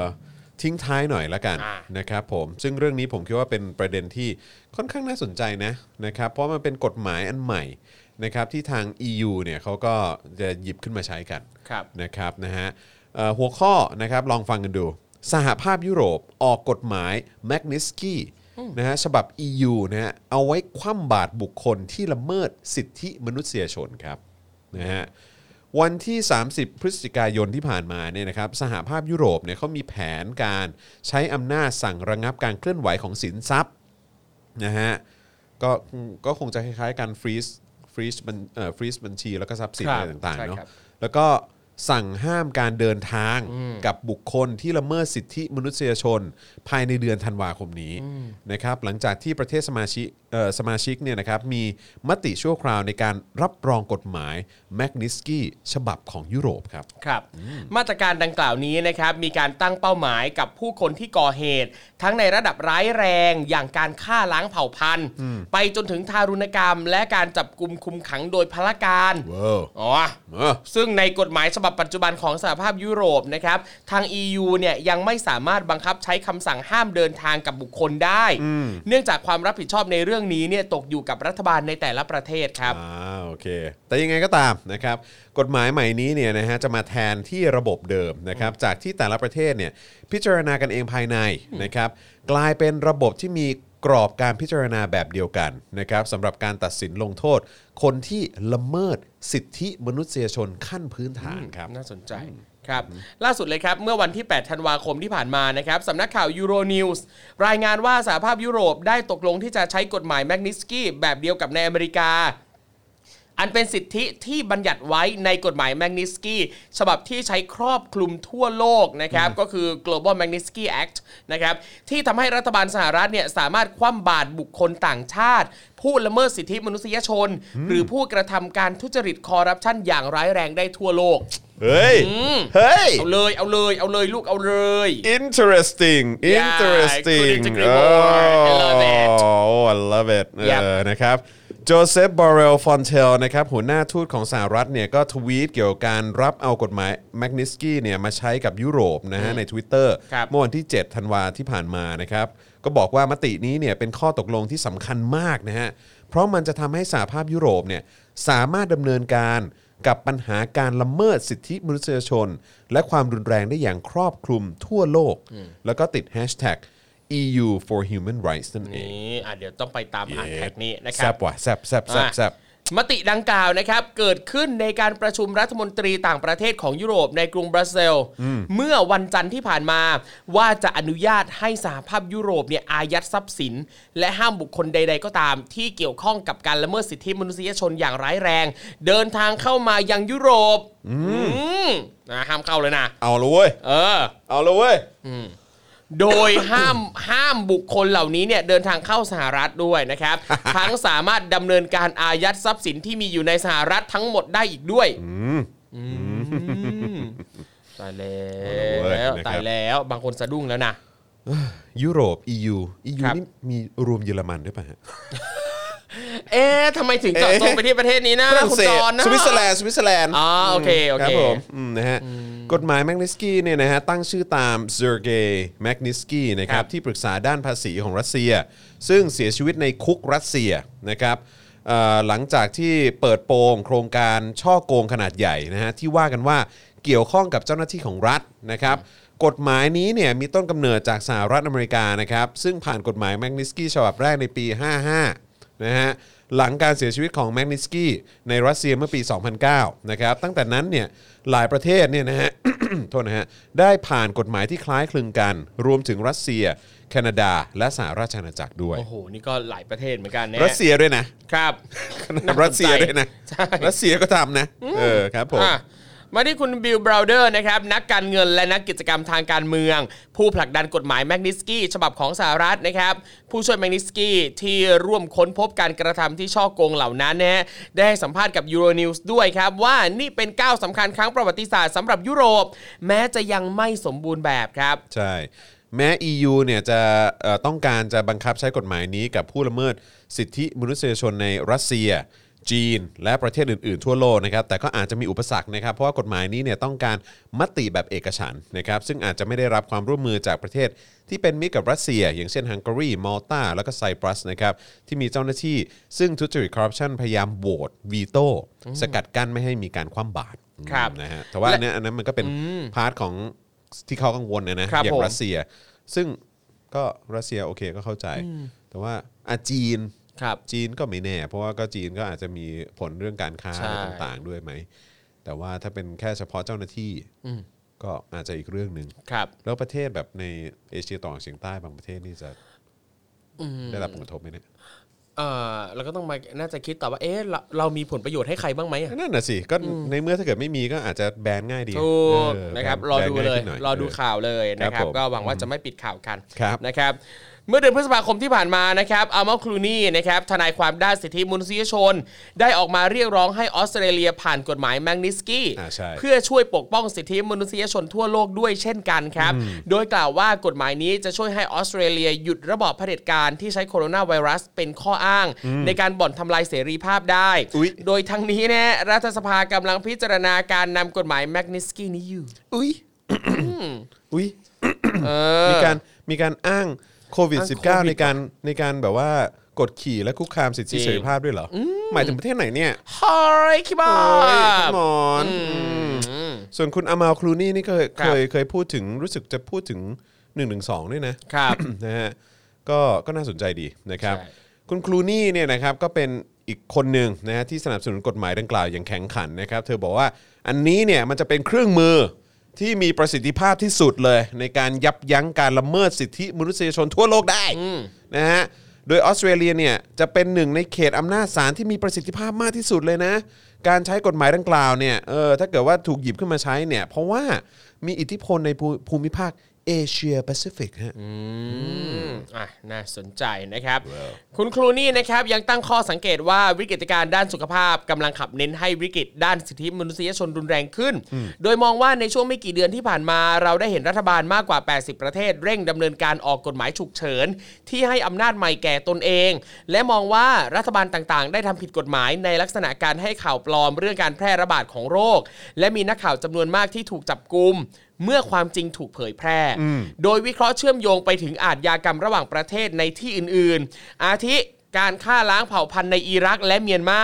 ไปจนถึงอาทยากรรมสงครามในซีเรียและเยเมน ที่อาทยากรยังคงลอยนวลด้วย อืม น่าสนใจครับ ครับ m a g n i s k y Act เนี่ยนะฮะ เออ ก็คือในอเมริกาเขาใช้แล้ว ครับ นะครับ เอ่อยุโรปหรือว่า EU ก็ ครับ ผ่านแล้วนะครับ แม้ว่าจะต้องเป็นคล้ายๆเขาเรียกว่าอะไรนะแบบด้วยมติเอกฉันท์ใช่ไหมฮะถึงจะสามารถแบบอายัดทรัพย์ ครับ แล้วก็แบนการเดินทาง ใช่ ของคนที่ละเมิดสิทธิมนุษยชน ครับ เอ่อคนอื่น ครับ นะครับนะฮะก็ก็ต้องดูกันนะครับ แต่ว่าก็การที่มันจะมีวีโต้อะไรเกิดขึ้นได้เนี่ย ก็คงจะต้องมีส่วนเกี่ยวข้องกับเรื่องของผลประโยชน์ด้วยแหละ ครับ เอาจริงพอเห็นอันนี้เนี่ยก็ อยากรู้เหมือนกันว่า เอ๊ะจะมีเคสไหนบ้างนะ จะมีใครบ้างนะครับ ที่น่าจะโดนเออ ก็น่าสนใจน่าสน ใช่ ใจ ครับ แต่ว่าที่ที่น่าในในความรู้สึกผมนะ มันรู้สึกว่าเป็นความความความน่าตื้นตันอย่างหนึ่ง ครั อะ่ะ บ คือหมายความว่าเฮ้ยเรามาถึงจุดนี้แล้วว่ะที่ ครับ ที่ประเทศมหาอำนาจ ซึ่งเราก็ต้องยอมรับว่าเป็นมหาอำนาจจริงๆนะอย่างสหรัฐอเมริกา คือผ่านกฎหมายนี้ ครับ มาตั้งแต่ปีสองเอ่อห้าห้า ครับผม แหละใช่ไหมฮะก็ใช้มาตั้งนานแล้ว ในขณะเดียวกันก็ EU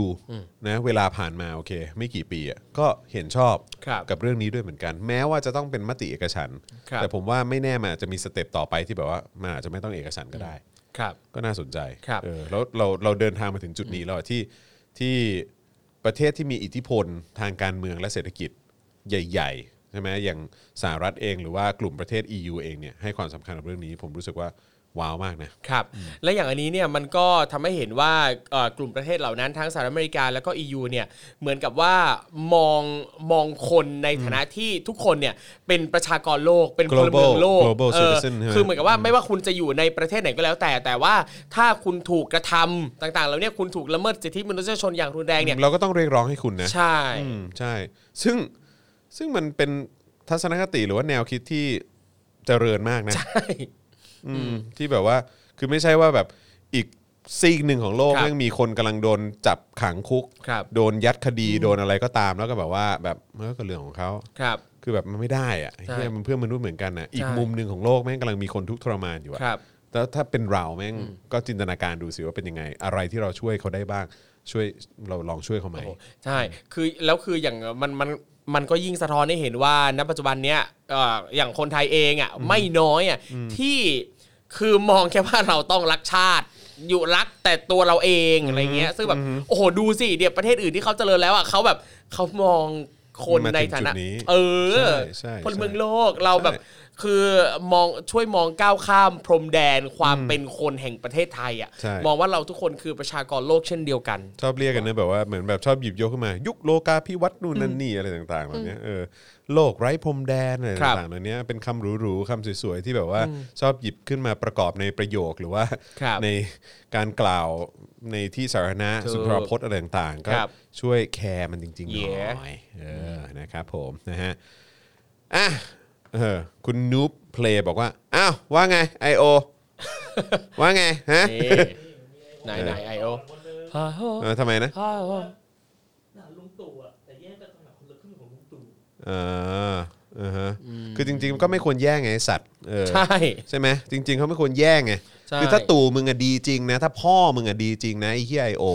นะทุกคนน่ะต้องได้ต้องได้สิทธิ์นี้ แต่อันเนี้ยไอ้ตู่อะก็เฮีย อืม เสือกกู้มา แล้วก็เอามาแจกแจก ครับ ไม่ครบทุกคนด้วย ครับ คนเขาก็ต้องพยายามใช้สิทธิ์ แล้วใครใช้หนี้ อืม ก็ประชาชนตาดำๆอ่ะ ถูก คือถ้าพ่อมึงอะมีวิสัยทัศน์แล้วก็คิดเป็น แล้วก็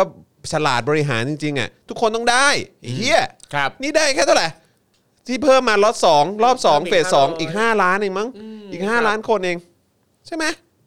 มึงภูมิใจอะไรมึงภูมิใจอะไรมึงควรจะอายมากกว่า ว่าพ่อมึงอะทำได้แค่นี้ ครับ พ่อมึงอ่ะหลังชนฝาแล้วไอ้เหี้ย อืม เออเข้าใจไหมแหมทำเป็นแบบปกป้องพ่อตัวเอง น่าอายจะตาย เออ ไอ้เหี้ยเราให้ให้ใช้วันละร้อยห้าสิบบาท โถ ให้ใช้วันละร้อยห้าสิบบาทโถโอ้โห วิสัยทัศน์ยอดเยี่ยมตู่ ก็ เงินไหลเวียนในในประเทศเท่าไหร่เองวะ โย แล้วตอนนี้ประเทศแม่งเป็นหนี้หนี้ ครับ ของประเทศหนี้สาธารณะเนี่ยหกจุดเจ็ดล้านล้านบาท พ่อมือาไปกู้มา กู้เยอะสุดด้วย ไอสัตว์ คุณคุณเอ่อคุณขึ้นคุณด่าจนไอโอมันระบบล่มไปแล้วตอนนี้เนี่ย ไม่อยู่ฟังแล้ว ไอเหี้ย คือแบบ ไม่อยู่ฟังแล้ว อะไรของมึง อะไรของมึง อะไร ของมึง อาจารย์พอแล้วมันไปแล้ว เออ มันไปแล้ว มึงสงสารตัวเองบ้าง มันไปแล้วมันทนไม่ได้ มีคนบอกว่าพูดเรื่องแบงค์เฉลิมพระเกียรติหน่อยค่ะ พูดไปแล้ววันก่อนค ครั รั บบ ผม พูดไปกับเอ่อพี่แขก ครับ นะฮะสนุกดี ครับผมนะฮะก็ ว้าวว้าวว้าว จริง เออนะครับเห็นเขาบอกแลกแลกแลกแลกเงินตราต่างประเทศไม่ได้นี่ใช่ไหม เอาจะใช่ใช่ไม่ได้ ใช่ห ไม่ได้ไม่ได้ อืครับผมก็ แต่คือจริง ๆ คือเราไม่แคร์อยู่แล้ว ครับ เพราะว่าคือถ้าผมได้มา ผมก็ใส่กรอบผมไม่กล้าใช้หรอก ใส่กรอบวางไว้บนหิ้งบูชา ใช่ใช่ผมไม่ ตาย ใช้ แล้ว เออครับผม ใช่ไหมใช่เป็นที่ระลึ ใช่ ก เอออใครเขาให้เอาไปแลกเงินตราต่างประเทศบ้าง เออ ใช่ไหมเอออโอ้โหยี่สิบล้านใบนี่เราต้อง ใช่ เก็บใส่กรอบให้หมดนะฮะ เขารู้ไงช่วงนี้แบบโควิดไงออกจากต่างประเทศไม่ได้ไงก็ใช้หมุนเวียนกันในประเทศนี้ ใช่อืมครับผ เดี๋ยว ม เขาวางแผนมาแล้ว โอ้ยโถเอ้ยเออไม่เอาอืมผมเก็บไว้เผื่อต่อไปในอนาคตต้องบริจาคทำอะไรอย่างเงี้ยใช่ไหม ครับ เออใช่ไหมแบบ500เออเขาเรียกว่าอะไรอย่าง 500 นี่ก็เอ่อเพื่อผลิตวัคซีนใช่ไหม ครับผม ซื้อวัคซีนอะไรต่าง ใช่ ๆมา ให้ ใช่ไหม CU Enterprise ของ เนี่ย จุฬาไง นะฮะหรือว่าแบบเผื่อต้องซ่อมห้องน้ำอะไรอย่างเงี้ย เออกี่ล้านนะ ห้าสิบสี่ล้าน ห้าสิบสี่ เออห้าสิบสี่ล้านเนี่ย จอนหมดเนชั่น เออจอยหมดเลยเออใช่เออเออตอนนี้ใช่ไหมตอนนี้เป็นโหมดเป็นโหมดเนชั่นเออครับผม ครับ ครับผมเอ่อมีคนบอกว่าเชิญคุณสุกัญญามิเกลมาอีกได้ไหมคะ เออโอ้วันวันนี้เพิ่งเจอ วันนี้วันนี้ พี่มิ เจอ เก ใช่ ล ไหมฮะ นะครับ เออครับ ที่ ผม สนบางเขนนะครับ เจอพี่มิเกลนะครับ เจอน้องเชอเอมก็ไป อ่า อ่า เออผมเห็นรูปเหมือนเชอเอมใส่ชุดสีแดง ชุดสีแดงถือพัดสีดำด้วย อ่าน นะครับ ครับผม อ่าพี่พัชชา AF ก็ไปเหมือนกัน อ่า นี่ อ่า โอ้โห พี่พัชชานี่ก็แบบเชียร์ฝั่งประชาธิปไตยเต็มที่ติดตามได้ในทวิตเตอร์ พัชชาสนใจมาพูดคุยไหม อ่ะเดี๋ยวลองทาบทามให้ เดี๋ยวลองทาบทาม เชิญ พี่พัชชา เชิญออกรายการ ให้ ระหว่างนี้ก็สามารถฟัง ซิงเกิลใหม่พี่พัชชาเพิ่งปล่อย อ๋อเหร อ าชื่อเพลงคลื่นลูกใหม่ คลื่นลูกใหม่ อ่า เกี่ยวกับอะไรอ่ะ อ่าเกี่ยวกับคลื่นลูกใหม่อนาโตเวฟ คนคนรุ่นใหม่เหรอ คลื่นคลื่นลูกใหม่ฟังเอาเองแล้วตีความ เหรอ กันเอาเองอ่า อ๋อ และซิงเกิลผม สม ก็ แล้ว เพิ่ง ที่เป็ ปล่ นงานอยด้วย งานศิลปะเอ้า อ่ะใช่ อ๋อแล้วเหรอ ปล่อยแล้วปล่อยแล้ว แอดแอดแอดเนี่ยเหรอ แอดแอดดิก แอดแอดดิกเหรอ ใช่ชื่อเพลงว่า copywriter เฮ้ยไห นะ ไหนไหนไหนไหนไหนไหน เพลง หาก่อน copywriter แอดแอดดิกหาดูได้เลย แอดแอดดิก ใช่ครับ เดี๋ยวหาก่อนนะฮะ สามารถฟังได้ทุกเอ่อ music streaming โอ้เยี่ยมเลย นะครับ เดี๋ยวอันนี้คือแต่แต่คือคือคือในเพจก็มีใช่ไหมฮะ ใช่ครับ ในเพจก็มีเนาะ ใช่ครับ ฟังได้ใน You- YouTube อ๋อใน YouTube ก็ได้ YouTube ก็ได้นะครับ โอเ มีเป็น lyrics วิดีโอ อ๋อเหรอ ครับชื่อว่าเพลง copywriter อ่านี่ นี่ฟีดจากกริดทอมทอม เหรอเฮ้ยเราถ้าเราถ้าเราเปิดเราจะโดนลิขสิทธิ์ป่าวะ เฮ้ย เปิดได้เปิดได้ผม เปิด ให้ ได้ เปิ ใช่ ด ไหมเปิด ผมให้ เปิดเปิดเปิดเปิดเปิดเปิดเนี่ย ผมให้เปิดผมให้เปิด เราเราเปิดได้ไหมฮะ ใช่ เออ ผ มีคนบอก เปิด ให้เชิญให้เชิญคุณปิงปอง เออ กับแฟนเขาเหรอ อืม แฟนเขาก็ก็ก็อินการเมืองเหมือนกันใช่ไหมฮะเออไม่ใช่อันนี้ ไม่ใช่อันนี้ เพลง เออ copywriter พิมพ์เป็ ครับผนม ภาษาอังกฤษฮะ copywriter ติดกันได้เลยอ่า copywriter แล้วก็เว้นวรรคจากกริดทอมทอมเย่ copy write- writer yeah copywriter ใช่ writer จากกริดทอมทอม yeah นะเออ copywriter หรือว่าไปเสิร์ชแอดแอดดิก copywriter จากกริด J J A K J A K เออ yeah yeah มีไหม นี่ อั เลย ไงนี่ไง นี่ นี่ เล เลย ยอันนี้อันนี้เราเราเอาเสียงขึ้นได้ไหมฮะ ได้ใช่ไหมฮะเออไหนไหนไหนไหนฟังฟังฟัง นี่นี่นี่ผมไปเฟซกับน้อง อ่ะ วิว เออนะฮะก็ไปช่วยเพิ่มยอดวิวกัน ใช่ครับ แช ใช่ ร์ ครั กันเย อั อะ นนี้เป็นโปรเจกต์แรกจาก อ่า เพจ Ad Addict ๆนี่เสียงคุณเหรอ ไม่ใช่ไม่ใช่ อ๋อไม่ใช่ ยั ใช่ ง ไหม ไม่ใช่ คุณ นี่ บ เป็น อกด้วยนะว่าเสียงคุณมาตอนไหนฮะ ใช่ใช่เดี๋ยวเดี๋ยวขึ้นเดี๋ยวขึ้นลูกผม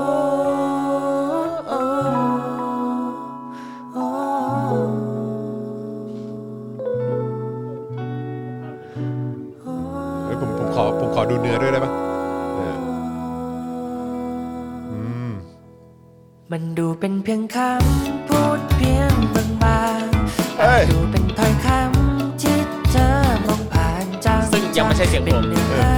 ที่เธอไม่ต้องการ เธอจะไม่สนใจ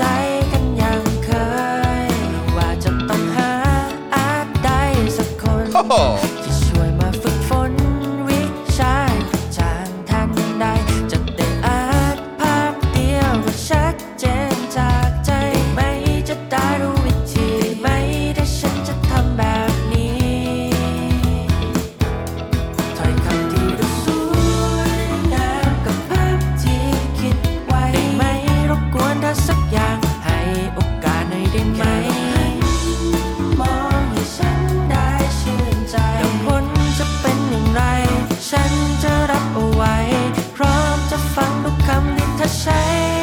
เธอจะมาแล้วเธอ จะบอกให้ อยา เอ้ย น้าไปเก็บไว้ เป็นคำ เพลงเพราะเนอะ ไม่ เอ ส อ นใจรู้ว่ารับอีกไม่ไหว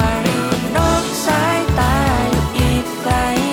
แต่รับรองข้อความที่จริงใจถ้าเธอรับฟังเอาไว้ก็คงดี โอ้ยน่ารักอ่ะ เออเพลงดี น่ารักอะ คุณเอนวี่บอกว่าเพลงน่ารักจัง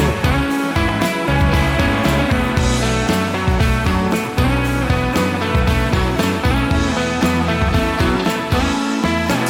ว่าเพียงคำพูดเพียงคำเดียว คงไม่พอให้เธอเลี้ยวขอมองดูจากไกลไกลๆจะดีไหม ถ้าลองเป็นภาพที่เคลื่อนไหวไหมถ้าพอจะมีสิทธิ์จะคิดให้ไกลไปเกินกว่านี้ถ้อยคำที่ดูสวยงามกับภาพที่เคลื่อนไหวไหมรบกวนเธอสักอย่างให้โอกาสหน่อยได้ไหม มองให้ฉันได้ชื่นใจแต่ผลจะเป็นอย่างไร ฉันจะรับเอาไว้ พร้อมจะฟังทุกคำที่เธอใช้ มายัง จะบอกให้เอาคำขอสัก ยัง ยัง คำไปเก็บ ไหนวะ รออยู่เนี่ย คำที่เธอไม่สนใจ รู้ว่ารับอีกไม่ไหวนอกสายตาอยู่อีกไกล แต่รับรองข้อความที่จริงใจหากเธอรับฟังเอาไว้ก็คง สวัสดีครับผมคุณทอมคำไทยหรือจะเรียกคุณทอมก็ได้ เสียงคุณเหรอเนี่ย คำไหที่ได้ใจก็ให้มาบ้างในกระเปิดพจนานุกรมกันดูไม่ว่าจะคำอะไรคำนี้ว่าคำไหนคำมอนคำมินคำบินคำแบกคำมินคำเมาคำโมยคำมาจะคำอะไรก็ต้องรู้เอาไว้ โอ้ เขียนคำโฆษณาต้องถูกและภาษาสื่อสารออกไปจะได้ไม่มีปัญหา แต่พอเจอเธอที่ไรมันเกิดอะไรวะตกลงนี่นี่คนหรือว่านางฟ้านี่จะเป็นตังกับปีไรเตอร์ แต่ก็งงๆทำไมฉันถึงไรเธอ ฟังแล้วอาจจะดูเพ้อเจ้อเหมือนคนละเมอและมันเบลอๆเพราะฉันนั้นอยากจะเธออยู่ตรงนี้ เอาคำขอสักดาไปเก็บไว้ เป็นถ้อยคำที่เธอไม่สนใจ รู้ว่ารักอีกไม่ไหวนอกสายตาอยู่อีกไกล แต่รับรองข้อความที่จริงใจหากเธอรับฟังเอาไว้ก็คงดี นี่พี่กนเย็ดแค่แรปเปอร์ แน่นอน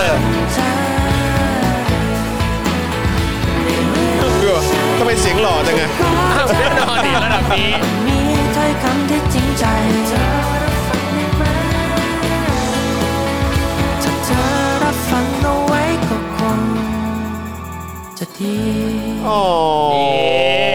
ยปรบได้ไง มือฮะปรบมือเลย โอ้โหนี่ โอ้โห เมื่อเมื่อสักครู่นี้นะครับ เออ ที่ได้ฟังไปเนี่ยก็เป็นเพลงในโปรเจกต์ของทางเพจ Ad Addict เออ นะครับซึ่งก็มีเพลงที่พี่ปิงปองมาร้องด้วย เอาเหรอฮะ ใช่ครับ อหมายว่าจะมีหลายเพลง ใช่ครับ คือปล่อยมาทีนึงเป็นอัลบั้มเลยซึ่งทั้งหมดเนี่ยเอ่อประมาณ 10 เพลงเนี่ยก็จะมีธีมที่เกี่ยวข้องกับแวดวงโฆษณาเอเจนซี่โฆษณาอะไรพวก โคตรเจ๋ นี้ งเลย นั่นแหละ เออ ครับ ของเอ่อพี่ปิงปองเนี่ยก็มาร้องในนามป๊อปไม้นะครับ แล้วก็ชื่อว่าเพลงฟิน เพลงอะไร ฟิน ฟิน ใช่ อ๋ออารมณ์แบบงานฟินอะไรอย่างเงี้ยเหรอ อ่าใช่ใช่งานฟิน นะครับเมื่อสักครู่นี้มี เออ คนถามถึงเพลง brief นะครับเพลง เออ brief เนี่ยก็เป็นอีกเพลงหนึ่งในโปรเจกต์นี้เหมือนกัน อ่า นะครับ ห ชื่อเพลง brief อ๋อโอเค ใช่ ครับ ก็ ผม อยังเอ่อพี่ปิงปองกับแฟนที่บอกคือพี่ปิงปองอะ ก็เป็นแฟนพี่พัชชาไง อ๋อเหรอ ใช่ อ้าวเขาเป็นแฟนกันเหรอ ใช่เขาเป็นแฟนกัน ตกข่าวฮะไม่รู้ ขออภัย ใช่ เอาไม่รู้ เออ เออ เอาถ้าเกิดว่าสนใจก็มาออกคู่ได้นะ มา มา ได้ คุยคู่ได้นะ บอกเอ่อพี่พัชชาบอกว่าตามดู Daily Topic บ่อยอยู่นะ ไอ้เนี่ย เออ เออโอเคอืม ได้ ขอบคุณนะครับนะฮะ ครับผม อ่ะถ้าเกิดว่าสนใจนะครับก็อยากจะเรียนเชิญมาละกันนะครับ ส่วนคุณโฟกัสอันนี้ก็บอกตรงๆนะครับว่าจริง ๆ แล้วเชิญแล้วนะครับ แต่ว่าเอ่อทางเอ่อ ทีมงาน ครั ข บ องคุณโฟกัสเนี่ยก็แบบเหมือนอารมณ์แบบเหมือนเออช่วงนี้ขอเว้นช่วงนิดนึง อ่า เออนะพอดีมันมีช่วงที่แบบถี่ไปนิดหน่อย ครับ อะไรอย่างเงี้ยเอออาจจะขอแบบเว้นช่วงให้มันแบบว่าเออไม่ไม่เข้มข้นขนาด ครับ นี้หน่อยละกันเนาะเออนะครับเดี๋ยวพอเพลาๆลงมาแล้วเดี๋ยวจะเชิญอีกละกัน ได้ครับ ส่วนคุณ นะ ไท ครับ เกอร์บอกว่าคุณจอนทำเพลงบ้างดินะครับก็สามารถหาฟังย้อนหลังได้นะครับ ผลงานเพลงต่างๆ ของคุณจอนวินยูนะครับผลงานหนึ่งที่หลายท่านน่าจะประทับใจตราตรึงอยู่ในดวงใจก็คือประกอบละครเรื่องหาบของแม่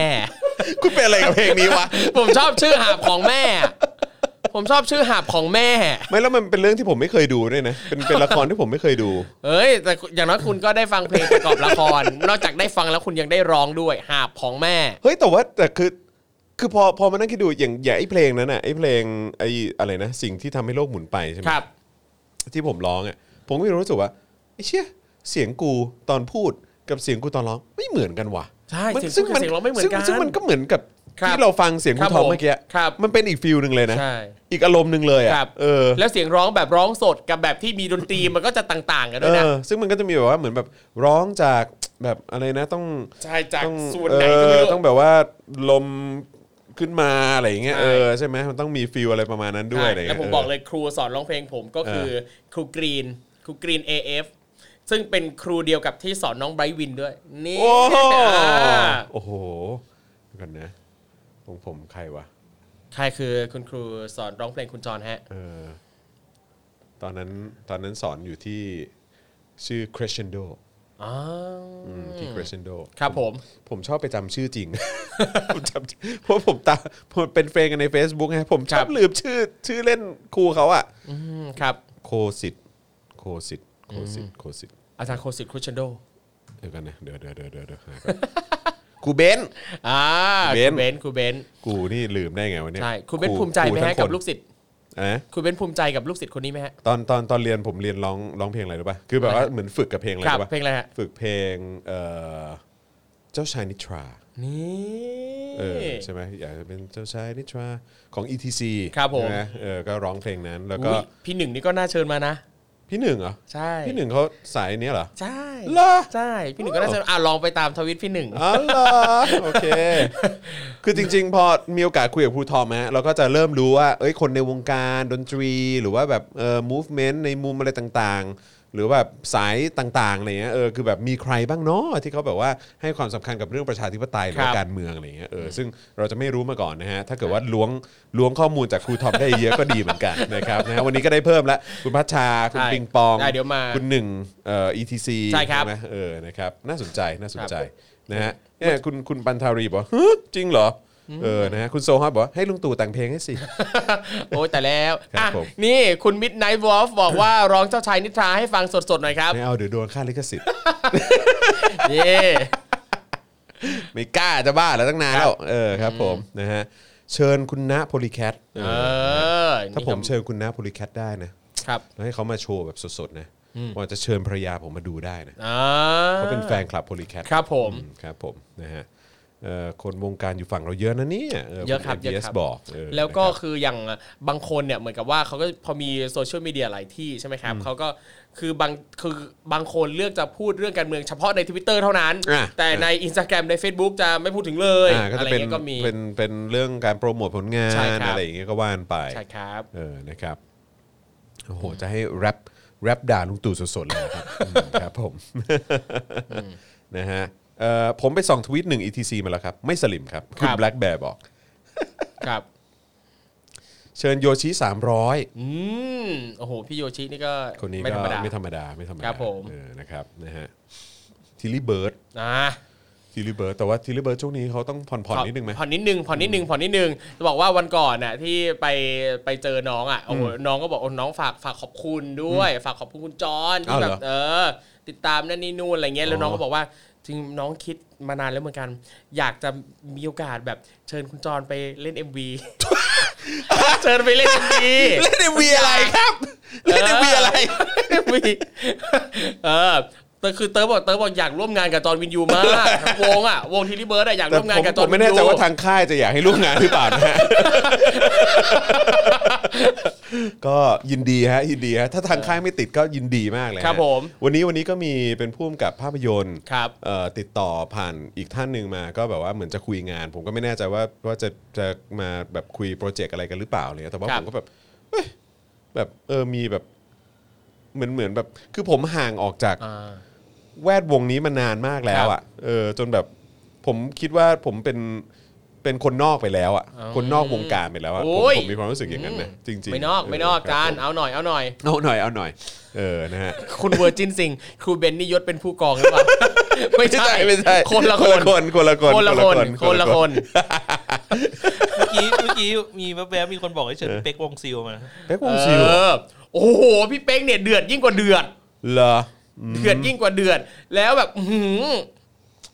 โอ้โห เอามาเลย คุณ พี่ มี เป๊ก คุณมี เนี่ย คุณมีคอนแทคไหมอะ มี คือคุณรู้จักเขาปะ รู้จัก ก็ลองหยอดหยอดๆให้หน่อยสิ ได้ครับ ลองหยอดหยอดๆให้หน่อยบางทีผมก็ผมก็ไม่ได้สนิทกับเขาขนาดนั้นไง ครับผม เออครับผมนะฮะ พี่เป๊กเนี่ยโอ้โห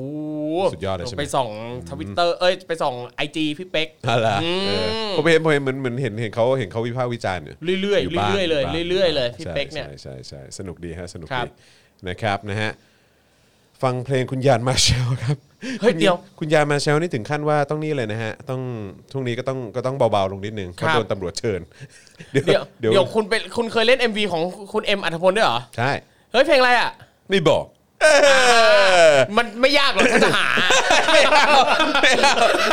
พูดเหมือนยาก อะไรอีก ทำไมไม่บอก อะไรอีก เพลงชื่ออะไรอีก อ๋อโอเค รับผมโอ้ยตายละ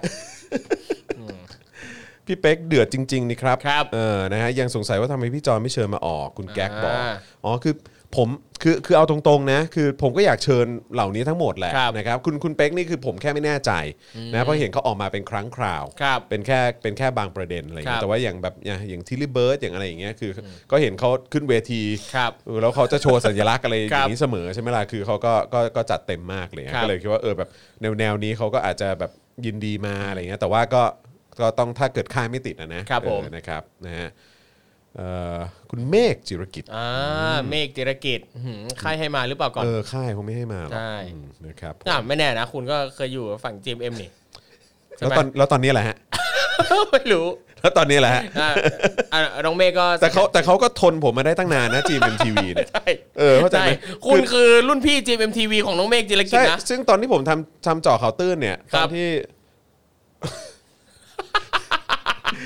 เออ รู้แล้วไม่ต้องมาพิมพ์บอกก็ได้ นี่ อะไรเนี่ย คุณปั๊ปปี้ซันนี่นี่ทำงานอยู่วิกิพีเดียป่ะครับทันโทษ เออเดี๋ยวก่อนนะ พูดถึงเรื่องอะไรวะ อ๋อ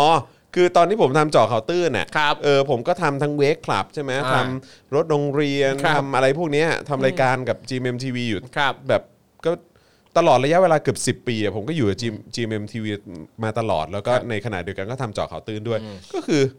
ก็ถือว่าเขาก็ใจกว้างมากนะ ใช่ ที่ให้ผมแบบยังอยู่อ่ะ ใช่ เ ก็ลอง ใช่ ติดต่อไปขอตัวเมฆจิรกิจมาครับ ครับผมนะฮะเออยังโอมก็ไม่ธรรมดา วันนี้ผมก็คุยกับพ่อหมออยู่ว่ายังโอมแม่งเพลงแม่งแบบไม่ธรรมดา คือคุณคุณปาล์มอ่ะเขาบอกว่า ครับ ไปฟังเลย นี่ อะไรบางกอกเลกาซี่อะไร ครับ เออใช่ไหมเราก็โอ้โหขนาดนั้นเลยวะอะไรเงี้ยเออทรีแมนดาว อืม มี 3 ขีดทุกเพลง ก็โลโก้วงมันเป็น สามขีดไง มัน พอ ก็ต้ ดี อง เล มี ยนะ สามขีด พอดีเลยนะ วง พอดีเลย มันมีสามขีด แม่ ทุกเพลง ออ โลโก้ ครับ มันไง ผเออนะฮะเออรายการโลกโรงเรียนใช่ครับผมคุณต้นดีเซมเบอร์ อืมอืม ก็น่าสนใจ ครับ นะอืมครับผ โอ้ ม โหโอ้หลากหลายเยอะมากอะคนในวงการเนี่ย เบริเฟอร์เบริเฟอร์คืออะไรฮะ เออไม่แน่ใจเหมือนกันฮะ เบริเฟอร์ อืมน่าเชื่อนะกูเหรอ คุณซันนี่แหละฮะคุณซันนี่แหละฮะ เออพั กก่อน พักก่อน เออนี่เขาบอกให้เชิญคุณอาร์ตพระสุดด้วย อ่าครับ นะฮะเออมีคนพูดถึงคุณ P9D ก็เห็นมีคนชมเพลงเขาเยอะนะครับ มีคนชมเพลงเขาเยอะ ครับ แต่ก็เคยมีคนส่งมาบอกว่าเฮ้ยคุณจอห์นคุณ P9D เคยแบบว่าเคยด่าคุณด้วยแหละแล้วว่าเอาละ เฮ้ย เอาละโอเค แต่คุณออกัสเดสเนี่ย เออ ไม่ใช่ทรีมาดาวได้เป็นฮีเมนคราวคุณวงเนี้ยเนี่ยก็เดือดมากฮีเมนคราว อ๋อ อ่า อันนี้ ที่ผม อันนี้ ไปเขาเล่น ก็ MV ให้ เขาก็สายเหมือนกันใช่ไหมเขาก็สายนี้เหมือนกันใช่ไหม าสนุกสนุกเลย เหรอ ฮีเมนคราวเนี่ย พูดได้เหรอ ได้พูดได้ สามารถมาได้ มาได้แน่นอน โเค ฮีเมน โอ คราว โอเคครับผมนะฮะ บอกเลยเดือด เดือดเลยใช่ไหม เดือดเลย อ่า ฮีเมนคราวเนี่ย โอเคคุณเล็กหรือเปล่าฮะ คุณเล็กบอกว่าดูอยู่ที่เดนมาร์กหนาวมา โอ้ ก โหอิจฉาจังเลยอะอยู่หนาวๆแต่เมื่อเช้านี่อากาศที่นี่ก็เย็นๆนะ เย็นอยู่เย็นอยู่ ครับ เย็นอยู่ครับผมนะฮะอ่ะโอเคนะครับผมนะฮะก็วันนี้สนุกดีนะครับ ครับ คุยกันมา 2 ชั่วโมง ข้อมูลแน่นๆนะฮะแล้วก็เอ่อแน่นอนนะครับวันนี้ก็ อ๋อมีคุณจ่ายไทยทศมิตร โอ้โหไม่พลาดเลย เฮ้ยผม ไทย เจอเสื้อแล้ว ทศมิตร ผมเจอเสื้อแล้ว อ่าโอเค เออผมเจอเสื้อแล้วเออ ครับ นะ พิ ครับ เศษ ผม พิเศษ พิเศษ อ๋อ อ๋อเบริเฟอร์นี่เป็นเกมเมอร์ อ่าครับผม ครับผมนะฮะเอ้ยคุณพีนายดีบอกเอ่อพีนายดีเขาด่าทุกคนครับนะฮะ โอเค ถ้าใครคนไหนเขาด่าเนี่ยได้ดีทุกคน ครับผม โอเค อ่ะ ด่าเยอะๆเลย ใช่ พีนายดีมา มาด่าเราด้วย มาด่าจ้ามาด่ามาด่ามา ครับ ครับผม แต่ว่าคนชมเขาเยอะนะคนชมเขาในแง่ของว่าเออเขาทำเพลงแบบเขาทำเพลงก็ก็ทำออกมาเพลงออกมาได้ดีอะแม้ว่าคือผมอาจจะไม่ไม่ได้รู้จักเป็นแบบไม่ได้ติดตามผลงานเขานะแต่ว่าก็เห็นมีคนชื่นชมเขาเยอะเหมือนกัน ครับ นะครับนะฮะโอเคนะครับก็ทิ้งท้ายกันนะครับนะฮะอยากจะเอ่อเชิญทุกท่านนะครับนะฮะสนับสนุนพวกเราให้มีกำลังในการผลิตรายการต่อไปได้นะครับ ทางบัญชีกสิกรไทย 0698 975539 หรือสแกนเกียร์โค้ดก็ได้นะครับนะแล้วก็อย่าลืมสนับสนุนเราผ่านทาง YouTube Membership นะครับกดปุ่มจอยหรือสมัครก็ได้นะครับเฟซบุ๊กก็กดปุ่ม Become a supporter ได้ด้วย อันนี้ก็เป็นอีกหนึ่งช่องทางแบบรายเดือนนะครับช้อปเอ่อช้อปปิ้งกันที่ Spoke Dark Store หรือว่าจะส่งดาวเข้ามาก็ได้นะครับผมนะฮะ แล้วก็เดี๋ยวประชาสัมพันธ์เลยละกันนะครับว่าพรุ่งนี้นะฮะพรุ่งนี้ แขกที่จะมาร่วมพูดคุยกับเรานะครับ ก็คือ อาจารย์ปองขวัญสวัสดิพักดิ์นั่นเองเออนะครับเอ่อเจ้าของเพจคนสวยเรียนสูงเหรอเออนะฮะที่ทำแคมเปญ What's Happening in Thailand ครับผม นี่ นะครับผมนะฮะซึ่งเดี๋ยวจะมาคุยกันนะครับคือพรุ่งนี้พอดีอาจารย์วิโรจน์ติดภารกิจนะครับอาจารย์เอ่อเอ่ออาจารย์ปองขวัญเนี่ยจริงๆ ผมก็อย่างที่บอกไปตอนต้นรายการแหละว่าผมไป Follow เขาในใน Twitter ครับ นะครับซึ่งเอ่ออาจารย์เขาก็จะคอยอัปเดตเรื่องราวแล้วก็มุมมองนะครับเอ่อความเห็นของอาจารย์ในเรื่องของการเมือง แล้วก็สิ่งที่เกิดขึ้นในสังคมทั้งไทยแล้วก็ในโลกด้วยเหมือนกันนะครับเพราะฉะนั้นพรุ่งนี้ผมคิดว่าน่าจะสนุกเลยแหละ ลองไปเสิร์ชดูนะครับนะใครที่อยากจะรู้ว่าเอ๊ะอาจารย์ อาจารย์ปองขวัญคือใครนะครับลองไปเสิร์ชดูนะครับอาจารย์ปองขวัญสวัสดิพักดิ์นั่นเอง ครับ นะครับนะฮะลองลองไปเสิร์ชดูได้นะครับ นี่เข้าไปตามไปดูในเพจคนสวยเรียนสูงแล้วก็อืมอาจารย์มีความแซ่บใช่ไหม หึทำไมอ่ะ ไม่คือรู้สึกว่าภาษา อะไรที่ใช้อะไรเงี้ยดูแบบเออ ดูเป็นเป็นนักวิชานักวิชาการที่น่าจะเล่าเรื่องใด ๆ ได้สนุก สนุก มาก ใช่ไหมฮะส ครั นุก บ ใช่ไหมฮะเออครับผม มีหลากหลายเรื่องนะครับ เอ่อทำคนสวยเรียนสูง ชวนหวนทบทวนว่าทำไมเราจึงต้องปฏิรูปสถาบันกษัตริย์ กับบทความของเพื่อนบ้านข้างเคียง ครับ ณอติเทพชัยสิทธิ์โอ้นี่เขาก็มีบทความมาแนะนำอะไรแบบนี้ด้วยนะครับนะแล้วก็จะมีเอ่อมีเป็น เอ่อการเสวนาผ่านซูมอะไรต่างๆนะครับที่อยู่ในเพจของอาจารย์ด้วยนะครับก็ไปติดตามกันได้คนสวยเรียนสูง ครับ อืมนะครับนะฮะอ่ะยังไงก็พรุ่งนี้เจอกัน 10 โมงครึ่ง ครับ นะครับโดยประมาณนะครับผมนะฮะเอ่อ คนละปองครับใช่ครับนะฮ ะ คนละปอง ครับ เมื่อไหร่ นะฮะ ถ้าเกิด เดี๋ยว อันนี้อันนี้อันนี้ มีใครชื่ออ อาจารย์ปองขวัญฮะ อ่า เออ ทีมงานโทรไปถูกปองใช่ไหม ฮะ ถูกถูกฮะถูกฮะ อย่างนี้เข้าหน้าเวลาแบบ เรามีใครแบบเชิญแขกมาชื่อซ้ำๆกันลงแบบ โปรโมทไว้เจ๊ปองอะไรอย่างงี้ เจ๊ปองเลยใช่ไหมฮะอืมโอ้โหนี่ถ้าเกิดไปเรียกอาจารย์ปองขวัญว่าเจ๊ปองนี่ไม่รู้อาจารย์เขาจะงอนหรือเปล่า ขอบคุณนะครับอาจารย์ อาจารย์เตรียมถลกแขนเสื้อแล้วนะฮะ อาจารย์ว่าไม่ใช่ฉันยังไม่เจ้นะเออนะฮะฉันยังแบบอืมวัยรุ่นอยู่เลย ค เอ รับ อนะครับผมนะฮะอ่ะมีคนบอกว่าให้เชิญอาจารย์สัทธรัมใช่ไหมฮะ อืมครับ เออนะครับนะฮะก็เออเออก็อยากคุยกับอาจารย์เหมือนกัน ตอนนั้นก็เอาการขึ้นปราศัยของอาจารย์เนี่ยที่หน้า SCB อ่ะก็เอามาสรุปให้ฟังว่าอาจารย์พูดถึงอะไรบ้าง ครับ นะครับเจ๋งมากนะครับผมน้องเมนูเหรอก็ก็พยายามเชิญอยู่แต่ว่าน้องเขาอยู่เชียงใหม่ไง อ่า ใช่ไหมเออต้องรอเขามากรุงเทพก่อน ครับ นะครับผมนะฮะโอเคนะครับหมดเวลาแล้วจริงๆนะครับสองชั่วโมงกว่าแล้วนะครับนะยังไงทั้งผมนะครับนะฮะแล้วก็ครูทอมทินเดอร์นะครับแล้วก็ ครับ อาจารย์แบงค์พลาสมานีออนนะครับวันนี้พวกเรา 3 คนลาไปก่อนนะครับเดี๋ยวเจอกันวันพรุ่งนี้ตอนเช้า 10บโมงครึ่งนะครับกับ Exclusive ของเราแล้วก็ตอนเย็นนะครับก็จะเป็น Daily Topics พรุ่งนี้เป็นคุณปาล์มคุณปาล์มนะครับผมนะวันนี้เราสามคนลาไปก่อนนะครับ สวัสดีครับ Daily t o p i c กกับจอห์นวินยู